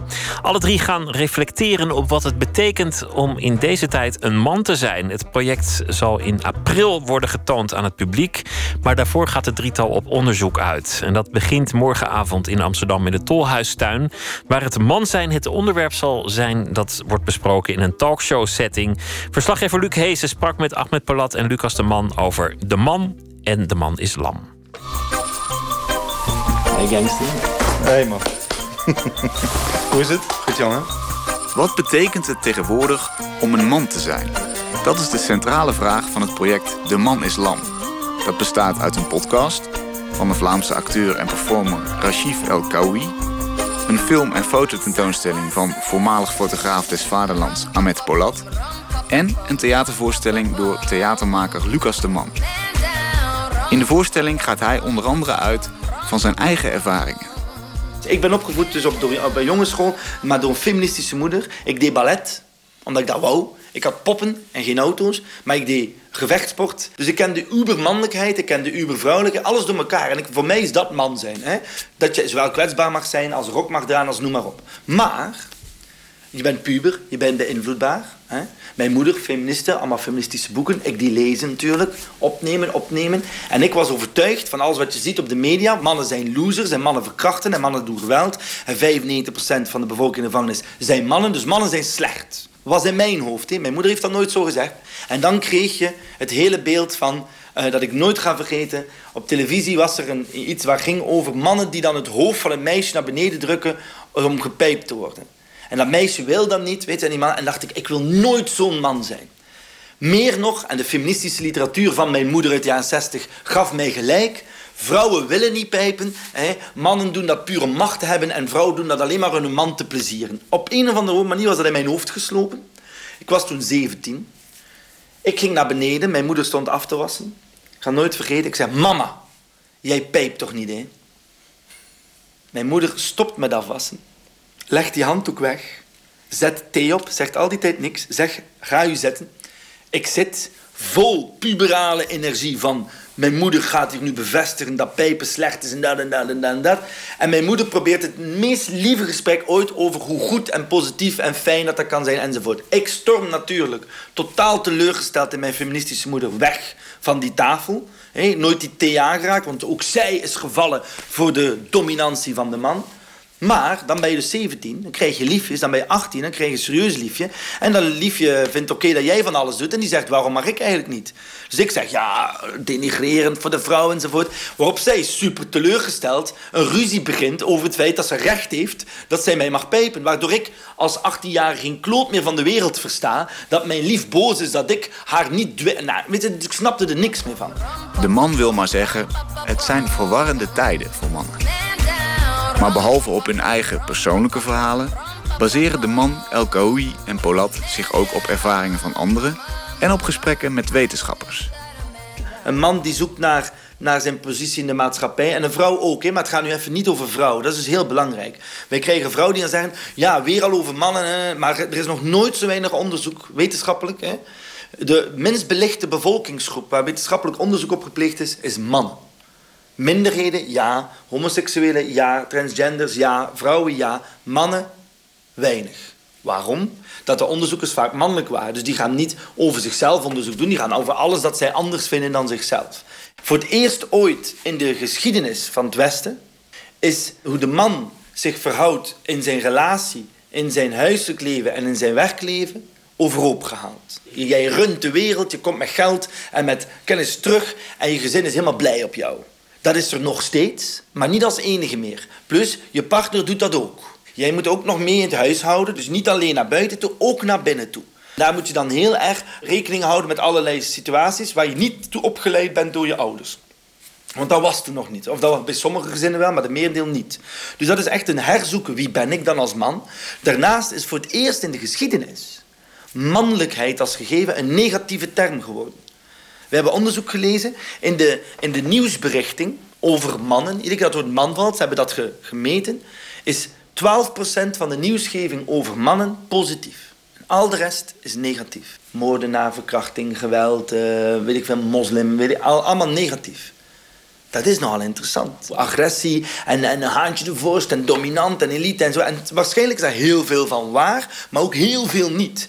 En ten derde natuurlijk, dankzij de emancipatie van de vrouw, wat fantastisch is, laten we daar echt wel is super noodzakelijk en nog lang niet klaar, krijg je wel, in de vierde golf van het feminisme, een nieuwe verhouding hoe mannen zich moeten gedragen. In bed, de mannenparadox heet dat, is een fenomeen dat seksuologen nu zien, vaak bij twintigers, dertigers, nog een beetje de veertigers, die dus heel erg opgevoed zijn vanuit het liefst zijn voor je vrouw gelijkwaardig enzovoort, wat allemaal natuurlijk klopt. Die daar dan ook enorm hun best in gaan doen, respect hebben, lief, zacht enzovoort. En die vrouw is in de keuken blij daarmee, die vrouw is daar buiten blij mee, die vrouw is in de woonkamer daar blij mee. En in de slaapkamer hebben ze een probleem. Blijkbaar, nogmaals onderzoek, willen vrouwen over het algemeen niet alleen maar een lieve man in bed. Die dan zegt, vind je dit leuk? Vind je dit goed? Is het oké als ik zo doe? Een seksuoloog tegen ons zei, verschil is niet fijn in relaties, maar verschil is essentieel in de slaapkamer, hij. Nogmaals, gelijkwaardigheid in de slaapkamer, heel belangrijk. Maar gelijkheid niet. Nou, veel mannen kunnen dat niet meer. Of snappen dat niet, of durven dat niet. Dat is één interessant. Die mannenparadox vind ik het super interessant. Ahmed Polat benadert als fotograaf het onderwerp man zijn weer op een andere manier. Voor mij ligt er een heel ander soort eh, problematiek voor me. Dat gaat over beeld. In mijn onderzoek kwam ik gewoon ook heel snel achter dat heel veel eh, beeldverhalen, als het gaat over gender issues, dat het dan vooral ook gelijk de extreme vormen zijn van. Dus je ziet eh, veel onderzoek in eh, nou, homoseksuelen, maar dan ook over transseksuelen of, of nou, wat in een mooie serie die ik wel laatst zag in Rotterdam, mannen die voormalig vrouw waren en daar dan portretten van, zeg maar. Maar wat mij op een gegeven moment opviel, was dat altijd portretten zijn en op zichzelf staand. Dus nooit naar elkaar toe, of eh, dat ze zich nooit eh, naar elkaar verhouden. En in beeld dus een, een soort dynamiek aangaan. Of dat er verhalen zijn waar mensen, groepen mensen, groepen mannen eh, met elkaar iets aan het doen zijn. En ehm, ja, dat was voor mij eigenlijk wel heel erg duidelijk dat, daar iets, dat we daar gewoon iets in misten. Als ik een voorbeeld mag geven daarvan, is een beeld dat wij direct hadden dat ons, dat ons bond, was de begrafenis. Elke man als oergegeven begraaft op een gegeven moment zijn moeder. Gelijk welke cultuur of kleur of achtergrond of dik of dun of duin, moet begrafenissen, rituelen zoeken. Hoe gaan we om met de dood? Grafgraven, de, de kist brengen, in laten zakken. Dat is echt zo'n oerbeeld. Dus dan moet je echt zien, heel veel verschillende soorten mannen, die wij allemaal geïnterviewd hebben. Dus door geen acteurs of zo. Die door Ahmed in een grote set gefilmd worden met zijn speciale cameratechnieken. Waardoor je dus die, die scène niet als een leuk filmfragment ziet of zo, wat heel mooi kan zijn. Maar eigenlijk als een soort fotografie die heel rustig beweegt zonder dat het allemaal verschillende foto's naar elkaar zijn. Dus het is eigenlijk één enorme eh, scène die dan eh, die begrafenis laat zien. Maar door alle verschillende details krijg je eigenlijk een mannenwereld die zich op zoveel manieren uit. Wel huilen, niet huilen, noem maar op. Hè? Dat. Het lijkt alsof je eh, naar een foto kijkt, maar die langzaam jou meeneemt door een bepaald soort beweging te kunnen maken. Langzaam krijg je het gevoel dat je in een soort kijkdoos zit. En de kleinste dingen die mensen doen worden opeens heel erg uitvergroot, want je staat er langer bij stil. Zodat je bijvoorbeeld bij iemand die bij de kapper zit, waar zijn oren worden eh, bijgewerkt, waardoor het opeens een hele sensitieve handeling wordt. In plaats van een ruwe kapper die met een schaar eh, bezig is, alsof hij bij de slager zit. En dat is waar het om gaat, volgens mij. Empathie.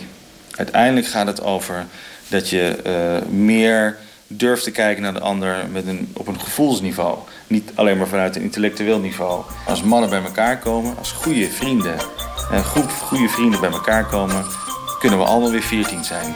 Kunnen we allemaal weer een spelletje spelen met elkaar. Of gewoon lol trappen, of tegen elkaar aanloopschurken. Maar kijk, dat mannen onderling, dat is natuurlijk wat Ahmed nu over heeft. Is natuurlijk echt wel grappig hoe dat, dat gewoon werkt. Ik weet je dat ook kent. Als je echt met goede mannenvrienden bent, komt er toch een soort heerlijke, ruwe oerniveau er weer in. Weet je? Vind ik heerlijk. Ik ben tegen de banga-lijst, maar aan de andere kant snap ik het. Weet je? Dat die studenten een banga-lijst gemaakt hebben, is belachelijk. Ja. Maar het is ook heel erg eh, typisch voor een hoop mannen bij elkaar. En natuurlijk kun je zeggen naar de buitenwereld toe... fuck jongen, je kunt dat toch niet doen... dat in deze tijden waarin dat we proberen... eh, eh, eindelijk nog een keer een stap te maken binnen het feminisme in de positie. En ik snap dat allemaal... Maar hier komt de complexiteit. Tegelijk snap ik zo'n manga-lijst. Net zoals vrouwen punten geven aan hun vriendjes tegen bij elkaar en zeggen hoe groot zijn pik of niet was. Dan kun je ook zeggen, herleidt ons niet tot onze pik. Maar aan de andere kant snap ik dat. Dat is die gelaagdheid in een mens. Ik pleit voor complexiteit. En dat is dus het aller, allermoeilijkste om te bespreken. Dus waar gaat die voorstelling over? Voortdurend over het feit dat, het om, dat mens zijn belangrijk is dan één aspect van je identiteit. Maar man zijn is een aspect van mijn identiteit die mij in een bepaald hoekje duwt. En omdat het ook een aspect van mijn naam is, nog meer in een hoekje duwt. Waarvan ik denk, oké, dan ga ik dat hoekje ook een keer bekijken. De man islam. En dan komen er mensen naar ons en zeggen, van, gaat dat over de islam? Ik zeg, ook. Gaat dat over mannen? Ook. En dat is al vervelend. Hoezo ook? Moet er maar, het moet toch heel duidelijk zijn? Nee, juist niet. Alleen de voorstelling zal superhelder zijn. De documentaire uh, reeks die Ahmed gaat maken en de, en de tentoonstelling superhelder zijn. Omdat wij natuurlijk kunstenaars zijn, dus wij weten ons vak wel. Maar, maar het gegeven dat wij heel helder gaan communiceren... is lang leven de complexiteit. Moeten we nog wachten tot april? De man islam zal dan in de theaters te zien zijn. Maar daarvoor zijn er nog drie openbare evenementen. Morgenavond te beginnen met een talkshow over het man zijn in Amsterdam. Een bijdrage van Luc Hezen was dit met onder meer Lucas de Man. Howard Gelb is een eh, even onvoorspelbare als onnavolgbare muzikant uit Arizona. Al 30 jaar in de business met de band Giant Sand onder meer. Onder eigen naam heeft hij nu ook een album gemaakt met late avondmuziek. En dit zijn allemaal nummers waarvan je zomaar zou kunnen voorstellen dat Frank Sinatra ze zou hebben gezongen. We gaan draaien Terribly So.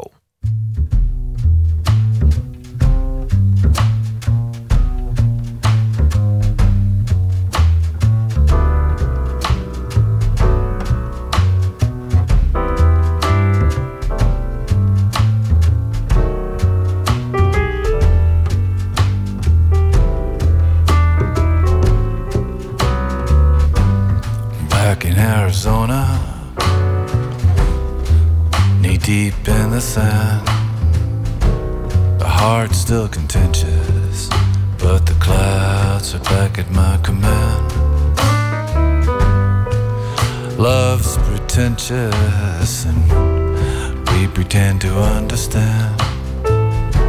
And goes where it sends us, over and just above the promised land. Now that the loving heart has become terribly so. Now that the loving heart has learned to let it go. Maybe the lonely, Only we're ever gonna get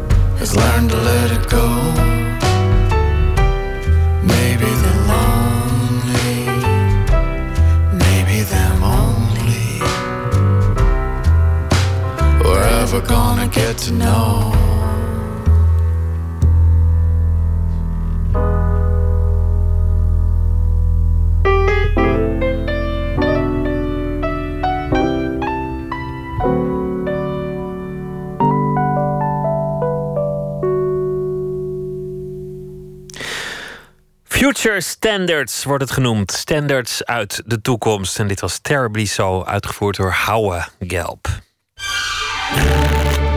Open kaart.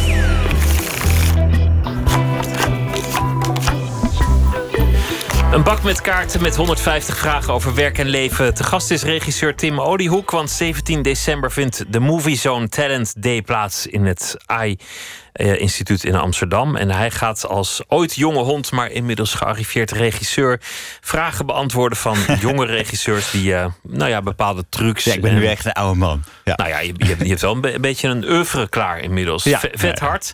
Spion van Oranje, dat waren eh, bioscoopfilms. En dan is er de, de zaak Menten. Ja, Een en daartussen eh, nog Pizza Mafia, Chenou Wiplala van Annie M. G. Smit. Oh ja, ja. Dus Inmiddels heb je, heb je best wel een oeuvre. Ja. Jij hebt die kans nooit gehad waarschijnlijk... om, om eens aan, aan een wat gearriveerde regisseur te vragen destijds... Nou, ik weet nog wel, eh, heel lang geleden, ehm, dat er in Den Haag dat, dat eh, Dick Maas ergens op bezoek was. En dat ik toen met mijn zelfgemaakte werk, een VS-bandje, heel zenuwachtig naar hem toe ging en zei: Dit heb ik gemaakt en ik bewonder uw werk. En, ehm, en dat heb ik toen aan hem gegeven. Ooit iets op teruggehoord? Ja, ja, ja hij heeft het, eh, hij heeft het eh, bekeken. Er waren allemaal actiescènes en allemaal klokpartijen. En dat vond ik toen, toen heel erg leuk. En eh, hij, hij vond het aardig in elkaar zitten. Op zijn dik maas, zei hij dat, ja. Nou, dat, dat klopt eigenlijk wel dat jij van Dick Maas zijn werk hield. Want, want zeker in het begin bij jou was, was actie wel altijd een component van ja. de dingen die je maakte. Een goede achtervolging en een. Nou ja, ja, ja, als je vanaf je twaalfde eh filmbewonderaar bent en, en naar Bondfilms eh, kijkt, dan zijn natuurlijk de actiescènes eh, waar je eigenlijk een beetje verliefd op werd. Dus dan ging je dat soort scènes ging je, eh, maken met je vriendjes. En het verhaal was secundair. En nu is dat andersom. Nu ga je Dus vanuit het verhaal. eerst. En, en nou ja, dat is alvast één, één les. Laat het verhaal voorop staan en niet, niet alle poespas eromheen. Nee, precies. Ja, eh, het moet wel lekker zijn. En je moet je doelgroep natuurlijk in de gaten houden. Zo'n actiescène, dat, dat, dat lijkt me ontzettend moeilijk voor een regisseur. Omdat je, met een film, en dit zeg ik als kijker, je, kunt het heel makkelijk verkeerd doen. Je kunt met een slechte stunt of een slechte scène, kun je de kijker uit het verhaal halen. Je moet heel precies dat als regisseur opzetten. Nou ja, eigenlijk is het eh, eh, mensen voor de gek houden. Dus met, met shots achter elkaar een illusie neerzetten. Eh, en dat is natuurlijk het aller, allerleukste. Maar als je niet van je, van je karakters houdt, is er geen zak aan. ik heb wel eens een, eh, eh, eh, een, een, een hele goede actiescène gemaakt. Maar die dan in de film zelf hartstikke saai is. Omdat je helemaal niet van die mensen houdt. Dus het is eigenlijk beter om de karakters goed neer te zetten. En dat die actiescènes niet zo ontzettend goed in elkaar zitten. Maar dat je wel met die mensen meegaat. Dus dat is, maar dat is iets wat je, wat, je, wat je leert. De fascinatie van actie en adrenaline, dat is iets wat ik ja, een enorme passie voor heb. Maar de, de truc is altijd eh, de combinatie. Dat, dit zijn ook alweer lessen. Dat, dat, eh, personages voorop, verhaal voorop, de, de inhoud voorop. Wat zijn eigenlijk de dingen die je, die je hoopt mee te brengen aan de jonge filmmakers dit weekend? Eh, nou ja, wat ik, wat ik vooral heb geleerd. eh, nee, sinds 2001 ben ik nu bezig. Laat me zeggen, toen ben ik afgestudeerd. Ehm, dat eh, het onbevangen film maken, het gewoon doen, nieuwsgierig zijn, ehm, dat dat iets is wat je niet moet vergeten. Het nieuwsgierig zijn, als je dat verliest, als je niet meer nieuwsgierig bent, dan, dan, dan, dan ben je verloren. Want dat is wat filmmaken is. Eh, letten op dingen die gebeuren en dat gebruiken in je, in, je, in je scène. En hoe rijk ben je als je nu als jonge filmmaker. ehm, of als, als beginnend filmmaker. Dat je nu in deze tijd leeft. Met alle middelen. Dat je gewoon met je fototoestel, die super HD en weet ik het allemaal. eh, daar kan je gewoon een bioscoopfilm mee maken. Dat in mijn tijd, ik ben echt heel analoog begonnen. Gewoon beeldje, beeldje, beeldje voor beeldje, VS-bandje plakken. En dat is heel ambachtelijk en zo. Dus dat, dat, dat, eh, die tools had ik niet. En dat je op internet gewoon alle geluidseffecten vindt. Dus de techniek heb je. Maar het gaat dan helemaal om wat je met die techniek doet. Jij werkt volgens mij altijd heel, heel precies en heel gepland. Volgens mij werk jij scènes van tevoren heel zorgvuldig uit. Ja. Klopt dat? Ja, nee, als ik de set opga, weet ik exact eh, wat ik ga doen. Waar de camera komt te staan. Ik heb bij elk dialoogje heb ik een, een werkwoord geplakt. Zoals verleiden, overtuigen, bewonderen. En dat is altijd een soort... Daar voel ik me zeker op, op, op, op de set. Als ik dat niet doe, dan ga ik... eh, nou ja, onzeker de set op. En, maar ik laat me vooral... En dat dus je, is iets je wat ik- tekent het ook allemaal van tevoren. ja, ja, ja plattegronden. Ehm, maar wat ik vooral de laatste jaren heb geleerd is ehm, opletten wat er daarbij nog meer gebeurt. Dus, eh, je, je bent als regisseur omringd met allemaal verschillende departementen. Je cameraman, je geluidsman. Straks ga je weer monteren. En het zijn allemaal mensen die heel erg goed weten wat zij doen op hun vakgebied. En dan zit je, sta jij als regisseur er middenin en dan mag je allemaal die ideeën, daar mag je gebruik van maken. Hoe cool is dat? Maar daarbij moet je natuurlijk niet eh, verliezen met wat je zelf eh, voor ogen had. Ehm, en ik denk dat ik daar steeds beter in word. Dus wel de, de, de mensen laten we zeggen, gebruiken, hun talent gebruiken. En wel de, de, de richting die ik zelf had bedacht vasthouden. De zaak Mente eh, is een succes geweest, de, de, de, de serie. Daar heb je het jezelf ook moeilijk gemaakt. Want, want historisch, dat is ook altijd voor filmmakers een uitdaging. Om, om iets in een bepaalde Ja. tijd te Toen ik plaatsen. daarvoor gevraagd werd en ik las het, ik, oh jee, als ik dit hiermee kan ik ongelooflijk op mijn bek ga, of het wordt gewoon ontzettend goed. En Even ik ben er gewoon een maar drie of een negen, niks tussenin. Nee, ja, precies. Ik ben me gewoon, er gewoon eh, ik heb er op ingestort. En, en, en het is eh, eh, ook samen met Hans Knoop, die, waar ik heel veel aan heb gevraagd. Want het speelt zich allemaal af in 1976 eh, tot 1980. En dan hebben we flashbacks uit de jaren 30 en ook natuurlijk de Tweede Wereldoorlog. Ehm, maar eh, daar, daarbij heb ik me ook laten omringen met mensen die wel die tijd hebben meegemaakt. Maar ik wilde niet een stoffige serie hebben waar we heel erg de jaren 70 gingen naspelen. Het was wel de jaren 70, maar je moet het nu wel vanuit nu eh, bekijken. Je moet je wel eh, identificeren met de mensen eh, die het meemaken. Dus we gaan niet allemaal in één keer heel erg jaren 70 praten. Het was allemaal heel erg eh, eh, naar nu. En ik vond die fascinatie van Hans Knoop, toen ik met hem sprak. ehm, voor het eerst, nadat ik het scenario had gelezen. Zijn fascinatie, want hij had echt zijn tanden in, in, in die case gezet. Hij was de journalist die het allemaal Ja, aan toen- hangen had gemaakt. Ja, precies. Hij heeft Pieter Mente, de grootste oorlogscrimineel, ontmaskerd. Ehm, maar die passie toen hij 33 was... daar heb ik misschien een heel klein beetje van, van, van gepikt. Dat was heel besmettelijk toen hij dat... en dat, dat heb ik meegenomen eh, in het eh, regisseren van, van, eh, eh, van de drie luik. En ehm, op een of andere manier eh, voelde, ik, voelde ik Hans Knoop zijn, zijn, drive eh, tijdens het maken. Eh, en het was eh, voor mij in ieder geval een van de meest eh, ehm, ja, emotionele en tegelijkertijd ook prettige filmervaringen die ik ooit heb meegemaakt. We gaan beginnen met de kaarten. Ik wil je vragen om eh, een kaart te trekken en de vraag eh, voor te lezen. Oh, ik moet zelf. Oké, ja, ja, natuurlijk. Ja. Eh, ja, doe maar een beetje halverwege. Wat zou je aan jezelf veranderen? Eh jeetje. En dan hebben we het natuurlijk gewoon over het, het, het, Ja, het, het in, innerlijk. Ja. Uiterlijk mag ook. hoor, Uiterlijk mag ook. Ja, ja ik, zou- ik, ik, ik zou wel wat langer willen zijn. Maar dat is echt... Nee, nee, maar, het anders dat ik zelf vind dat ik af en toe wat kortzichtig ben. In Eh, welke zin? Nou, dat ik soms mensen tegenkom... dat ik meteen een oordeel heb over mensen...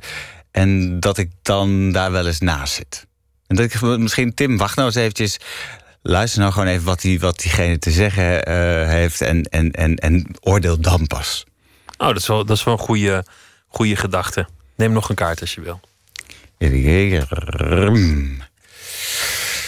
Eh, welk boek zou je ooit nog willen lezen? Uh, nou ja, dan maak ik gewoon een brugje naar mijn nieuwe project. Ik ga het boek Hendrik uh, Groen. Uh, 83, drie vierde jaar. Precies. Dat boek heb ik uiteraard gelezen. Maar uh, die ga ik nog een keer lezen. Want daar gaan we een serie van maken. Twaalf afleveringen voor Omroep Max. Met Kees Hulst en André van Duin. en Olga Zuiderhoek in de hoofdrol. En daar ben ik nu volop mee bezig. Ik vond het een ontzettend geestig boek. Over, over die man in dat bejaardentehuis. Nou, ook wel pijnlijk natuurlijk. Ja, ook wel pijnlijk. Maar er, er zit een fantastische humor in. In de manier waarop het beschreven is. Die, die droge humor. En die man die zichzelf van het mopperen probeert af te houden. Maar een beetje klagen mag, maar...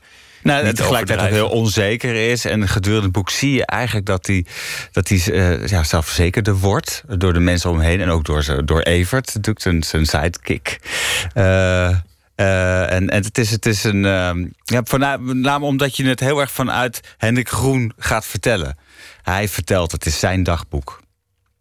Ik ben heel benieuwd hoe, hoe dat gaat worden. Of dat, uh, je, hebt, je hebt goede acteurs, maar om die humor te vertalen naar, naar film. Nou, door heel erg op de pijn te zitten en niet te grappig willen zijn, vooral. Maar ik, moet ook, ik vind het doodeng. Maar ik vind bij elk project die ik begin, vind ik altijd doodeng. Maar dat zijn juist de leuke dingen.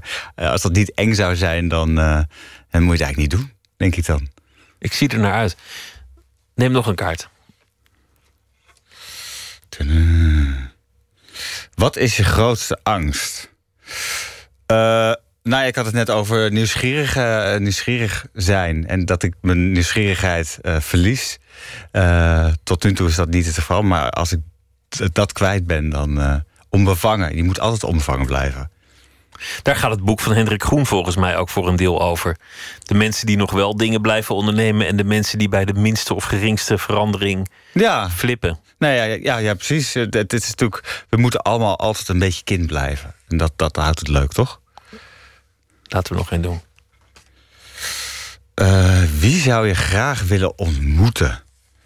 Je, uh, dit is een regisseur die ik heel erg bewonder. Uh, Robert Zemeckis. Dat is een regisseur van ja. Back to the Future. maar ook Forrest Gump heeft hij gedaan. En What Lies Beneath. Het zijn allemaal verschillende genres. En die man... recent ook nog een paar films gemaakt, hè? ja, Flight. Ehm, en, en, en met uh, uh, Denzel Washington. En um, hij is nu ook weer bezig met, met een, een nieuwe film. Maar het, in ieder geval wat ik bewonder aan hem... is dat hij... Het lijkt wel alsof hij elk genre aan kan. Uh, en dat is iets waar ik een beetje jaloers op ben. Maar het is, het is, het, heel veel mensen kennen hem niet. Als je Robert Zemeckis, en, maar de films kennen ze natuurlijk wel. Maar het is uh, iemand die... nou, wat hij doet, zou ik ook graag willen. ja. Back to the Future, daar moest ik toevallig vandaag aan denken. De scène dat hij terugkomt uit de jaren 50 in zijn eigen tijd. Mm -hmm. En de dronkenlap in zijn, in zijn stad op het plein ziet zitten. En zo blij is om die dronkenlap te zien. Ja. De manier waarop dat gefilmd is, dat je, dat je ineens de nostalgie als kijker ervaart bij het zien van die dronkenlap. Dat soort details, dat, dat maakt hem volgens mij een hele goede regisseur. Ja, nee, ja, ja, absoluut. Maar dat je, dat je het ook uh, hele serieuze onderwerpen uh, relativerend neer kan zetten. De Forrest Gump is voor mij echt een, een, een meesterwerk. Dat je de Amerikaanse geschiedenis vanuit het karakter van Tom Hanks laat zien. Uh, en, en een meest briljante visual effects gebruikt zonder dat het eigenlijk een visual effect is. Want je kijkt gewoon naar een verhaal, maar tegelijkertijd zie je wel dat hij met, uh, met Kennedy een handje schudt of met Nixon uh, naast een één shot. Dat was, destijds was dat heel erg bijzonder dat dat op die manier verteld werd. En, en, en elke keer als ik die film zie, ik moet elke keer te huilen als Jenny overlijdt. Dat is echt, dat, dat hakt erin. Dat is echt uh, ja, is meestelijk. Geweldig. We gaan er nog één doen. Eén okay. vraag. Revol. Wanneer begon je jezelf serieus te nemen? Jeetje. Nou, misschien moet dat nog komen. Ik weet, ja, je neemt je in zoverre wel serieus, maar ik vind dat je altijd uh, moet blijven, wat ik net zei, ja, relativeren. Uh, iemand zei van ja, uh, Bente, wat fijn dat het een succes is. Weet je wel? En, en, en ik, ja, dat vind ik heel fijn. Maar tegelijkertijd ben je weer bezig met het volgende. En dan kan je zomaar weer een uh, ja, strontkar over je heen krijgen. Dus uh, ja, relativeren is volgens mij ook iets wat, wat heel belangrijk is. Dus, ja. Ik wens je heel veel succes en veel uh, plezier komend weekend de zaterdag in AI in Amsterdam met uh, het ontmoeten van jonge filmmakers. Ja, er zijn nog movie... kaartjes over, dus uh, ga nog eventjes naar de Moviezone website. Moviezone voor de Talent Date. Tim Oliehoek, dankjewel. Ja, gedaan. Clarence Carter is 80 jaar oud. Hij uh, zong zijn leven lang de blues en de soulmuziek. En uh, hij maakt nog steeds muziek, maar we gaan terug naar zijn gloriedagen. Samen met Dwayne Allman van de Allman Brothers nam hij dit stuk op. The Road of Love.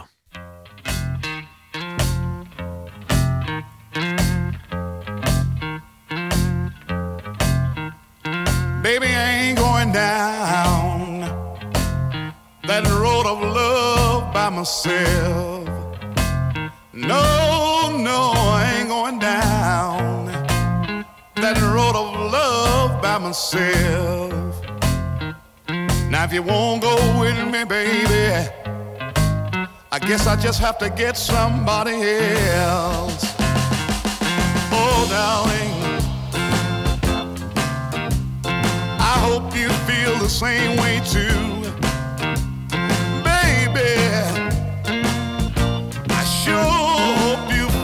Same way too. Cause as long as we have each other, I'll have your love to see me through. And oh, baby, let's walk together hand in hand. Oh, baby, baby, baby, let's walk together hand in hand.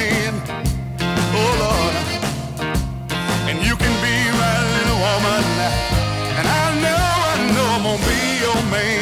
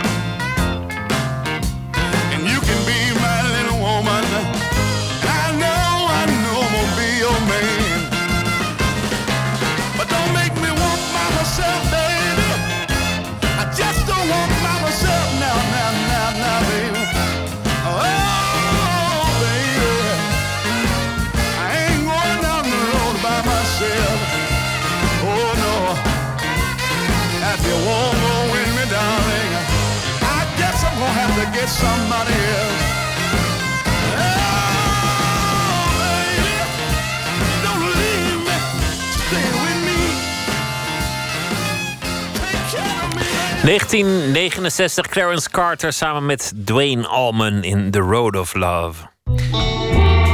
Nooit meer slapen. Afgelopen week kwamen in Amsterdam verschillende jonge ontwerpers samen die allen iets bedacht hadden om een maatschappelijk taboe te doorbreken. En die taboebrekers zijn deze week te horen in dit programma. Vannacht deel 2 van de reeks Lotte Rensen. Zij wil het taboe op ziekte doorbreken en de ongemakkelijke omgang met kankerpatiënten beëindigen.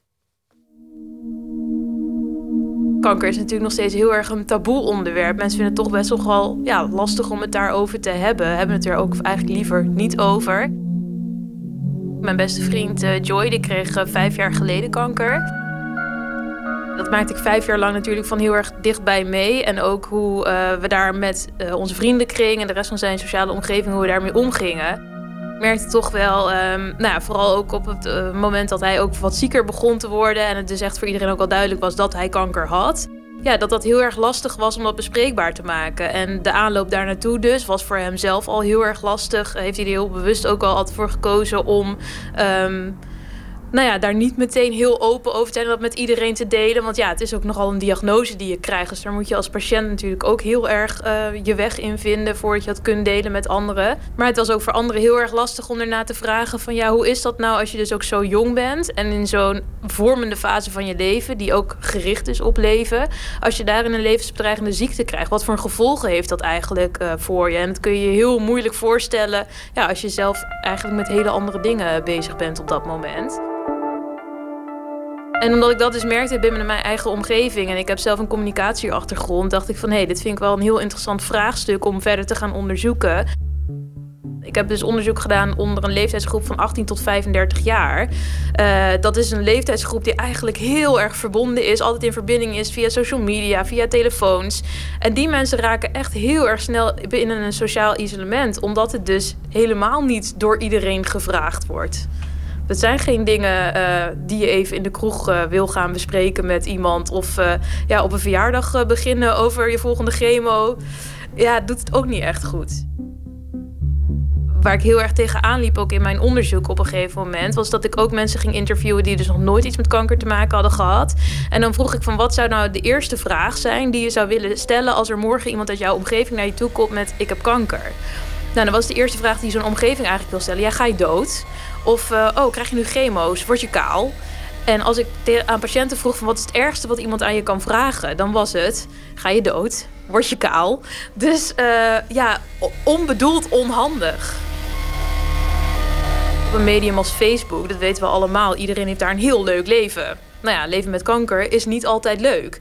Dus wat ga je dan over je kanker, waarvan nou ja, bijna iedereen op een gegeven moment wel weet dat jij dat hebt. Wat ga je daarover posten? Nou, dat gaf heel veel druk bij mensen die ik sprak.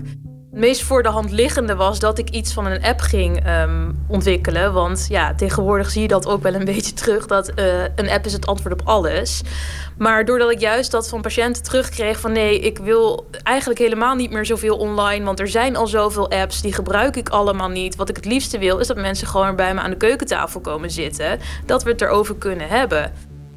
En toen heb ik dus besloten om een website te maken, handinhandleiding.nl. En daar kunnen patiënten, uh, het is eigenlijk een bewerkbare PDF, die kunnen ze dus online invullen. Of ze kunnen hem printen met de hand invullen. En dan kun je hem kopiëren en verspreiden. En wat dus op dat A4'tje is het eigenlijk heel erg simpel staat. Is, uh, je kan hem vouwen en dan heb je uh, negen pagina's. En daar staat heel duidelijk uitgelegd... Uh, nou ja, wat voor een type kanker heb je nou? op welke manier gaat je behandeling eruit zien? Wie zijn daarin hele belangrijke personen voor jou? Dat als je in het ziekenhuis ligt, dat mensen jou toch kunnen bereiken. Maar dus ook van, waar wil je wel over praten? Waarover liever niet? Wat kun je tijdens je chemo's even tijdelijk niet meer... maar waar word je nog wel heel erg blij van? En als ik jou wil verrassen, um, wat moet ik dan voor je meenemen? Ja, en dat is dus bijzonder dat het dingen zijn waarvan je denkt... ja, maar daar denk je toch wel aan. Dat krijg ik heel veel terug van patiënten. Van ja, dit is zo handig dat dit er is. Want ja, zoals het opschrijven van uh, via wie jij bereikbaar bent... op het moment dat je in het ziekenhuis ligt. Ja, daar denken mensen vaak pas aan op het moment dat ze daar al liggen... en niemand hun dus meer kan bereiken. Um, nou ja, en, en eigenlijk dus al die dingen die beschreven staan in het boekje... dat werkt inderdaad. Ik krijg bijna wekelijks via mijn eigen social media... berichten van patiënten, maar ook van naasten... die ik dus helemaal niet ken. Die me elke week laten weten hoe ontzettend blij ze zijn met dat dit er nu is. Want iets soortgelijks was er dus nog niet. Um, en op dit moment zie je dat ongeveer 15 patiënten per dag vullen nu dit boekje ook in. Dus um, ja, het lijkt er uh, ernstig op dat het inderdaad uh, heel erg aanslaat. En dat het dus werkt voor mensen.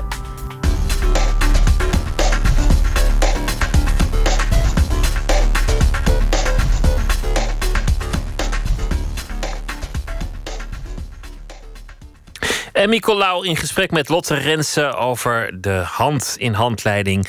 Te vinden op de website handinhandleiding.nl. En morgen weer een deel uit de reeks Taboe en Design over het taboe op de table. Een Britse trip-hop producer Bonomo brengt een nieuw album uit in 2017. De titel is Prisoner en dit nummer gaan we beluisteren: Break Apart.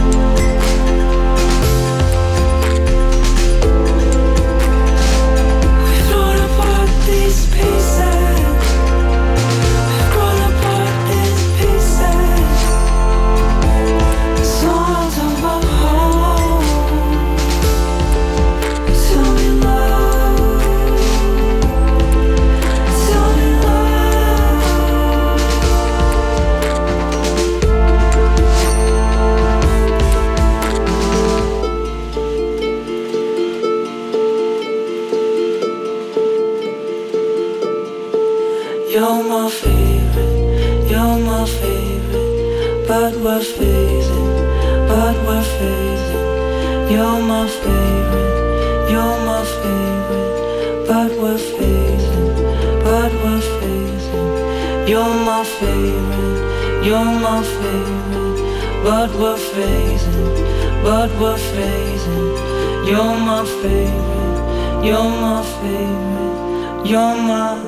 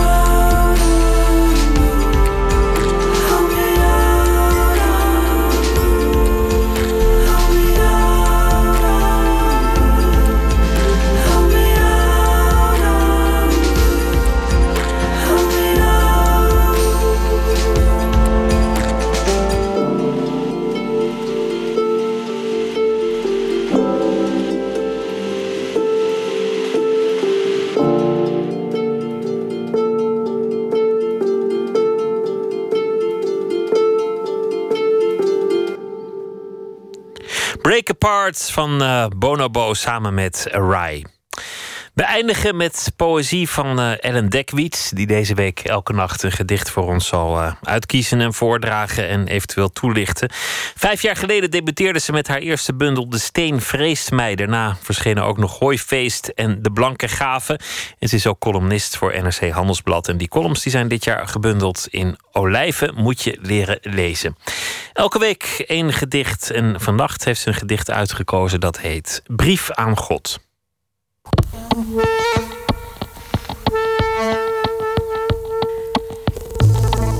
Brief aan God. Lieve God, op uw muur ben ik slechts een langpootmug, tastend naar houvast. Een paar keer per jaar zie ik u nog, wanneer het hoopje zand rond de ingang van een mierenhoop me doet denken aan een aureool rond een zwart gat. Ik ben moe, heer, en hardhorend als een witte kat. Van gebeden die ik opliet uit bedden die me even troosten, lieve God. Ik wilde u alleen maar dienen en zo mezelf uitdoven. Blijf bij mij, zodat ik in een overvolle trein kan wijzen op de lege stoel naast mij, dat daar al iemand zit.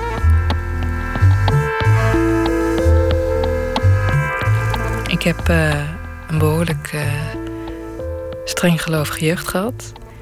En ook al maak je in later leven kennis met de argumenten om niet meer in God te hoeven geloven, nog steeds raak je dat gevoel niet kwijt. Ik heb soms het idee dat een uh, godsbesef zich in mijn hoofd heeft vastgezet alsof het een soort fantoompijn is. Hè? Net zoals dat je kunt voelen met een hand die er, uh, die er misschien afgehakt is, maar waarin je nog wel warmte en kou kan waarnemen. En naar aanleiding van dat gevoel schreef ik dit gedicht. Brief aan God. Lieve God, op uw muur ben ik slechts een langpootmug, tastend naar houvast. Een paar keer per jaar zie ik u nog, wanneer het hoopje zand rond de ingang van een mierenhoop me doet denken aan een aureool rond een zwart gat. Ik ben moe, heer, en hardhorend als een witte kat. Van gebeden die ik opliet uit bedden die me even troosten, lieve God. Ik wil u alleen maar dienen en zo mezelf uit te doven. Blijf bij mij zodat ik in een overvolle trein kan wijzen op de lege stoel naast mij. Dat daar al iemand zit. Ellen Dekwits las Brief aan God en zal morgen weer een gedicht uh, voordragen in Nooit meer slapen.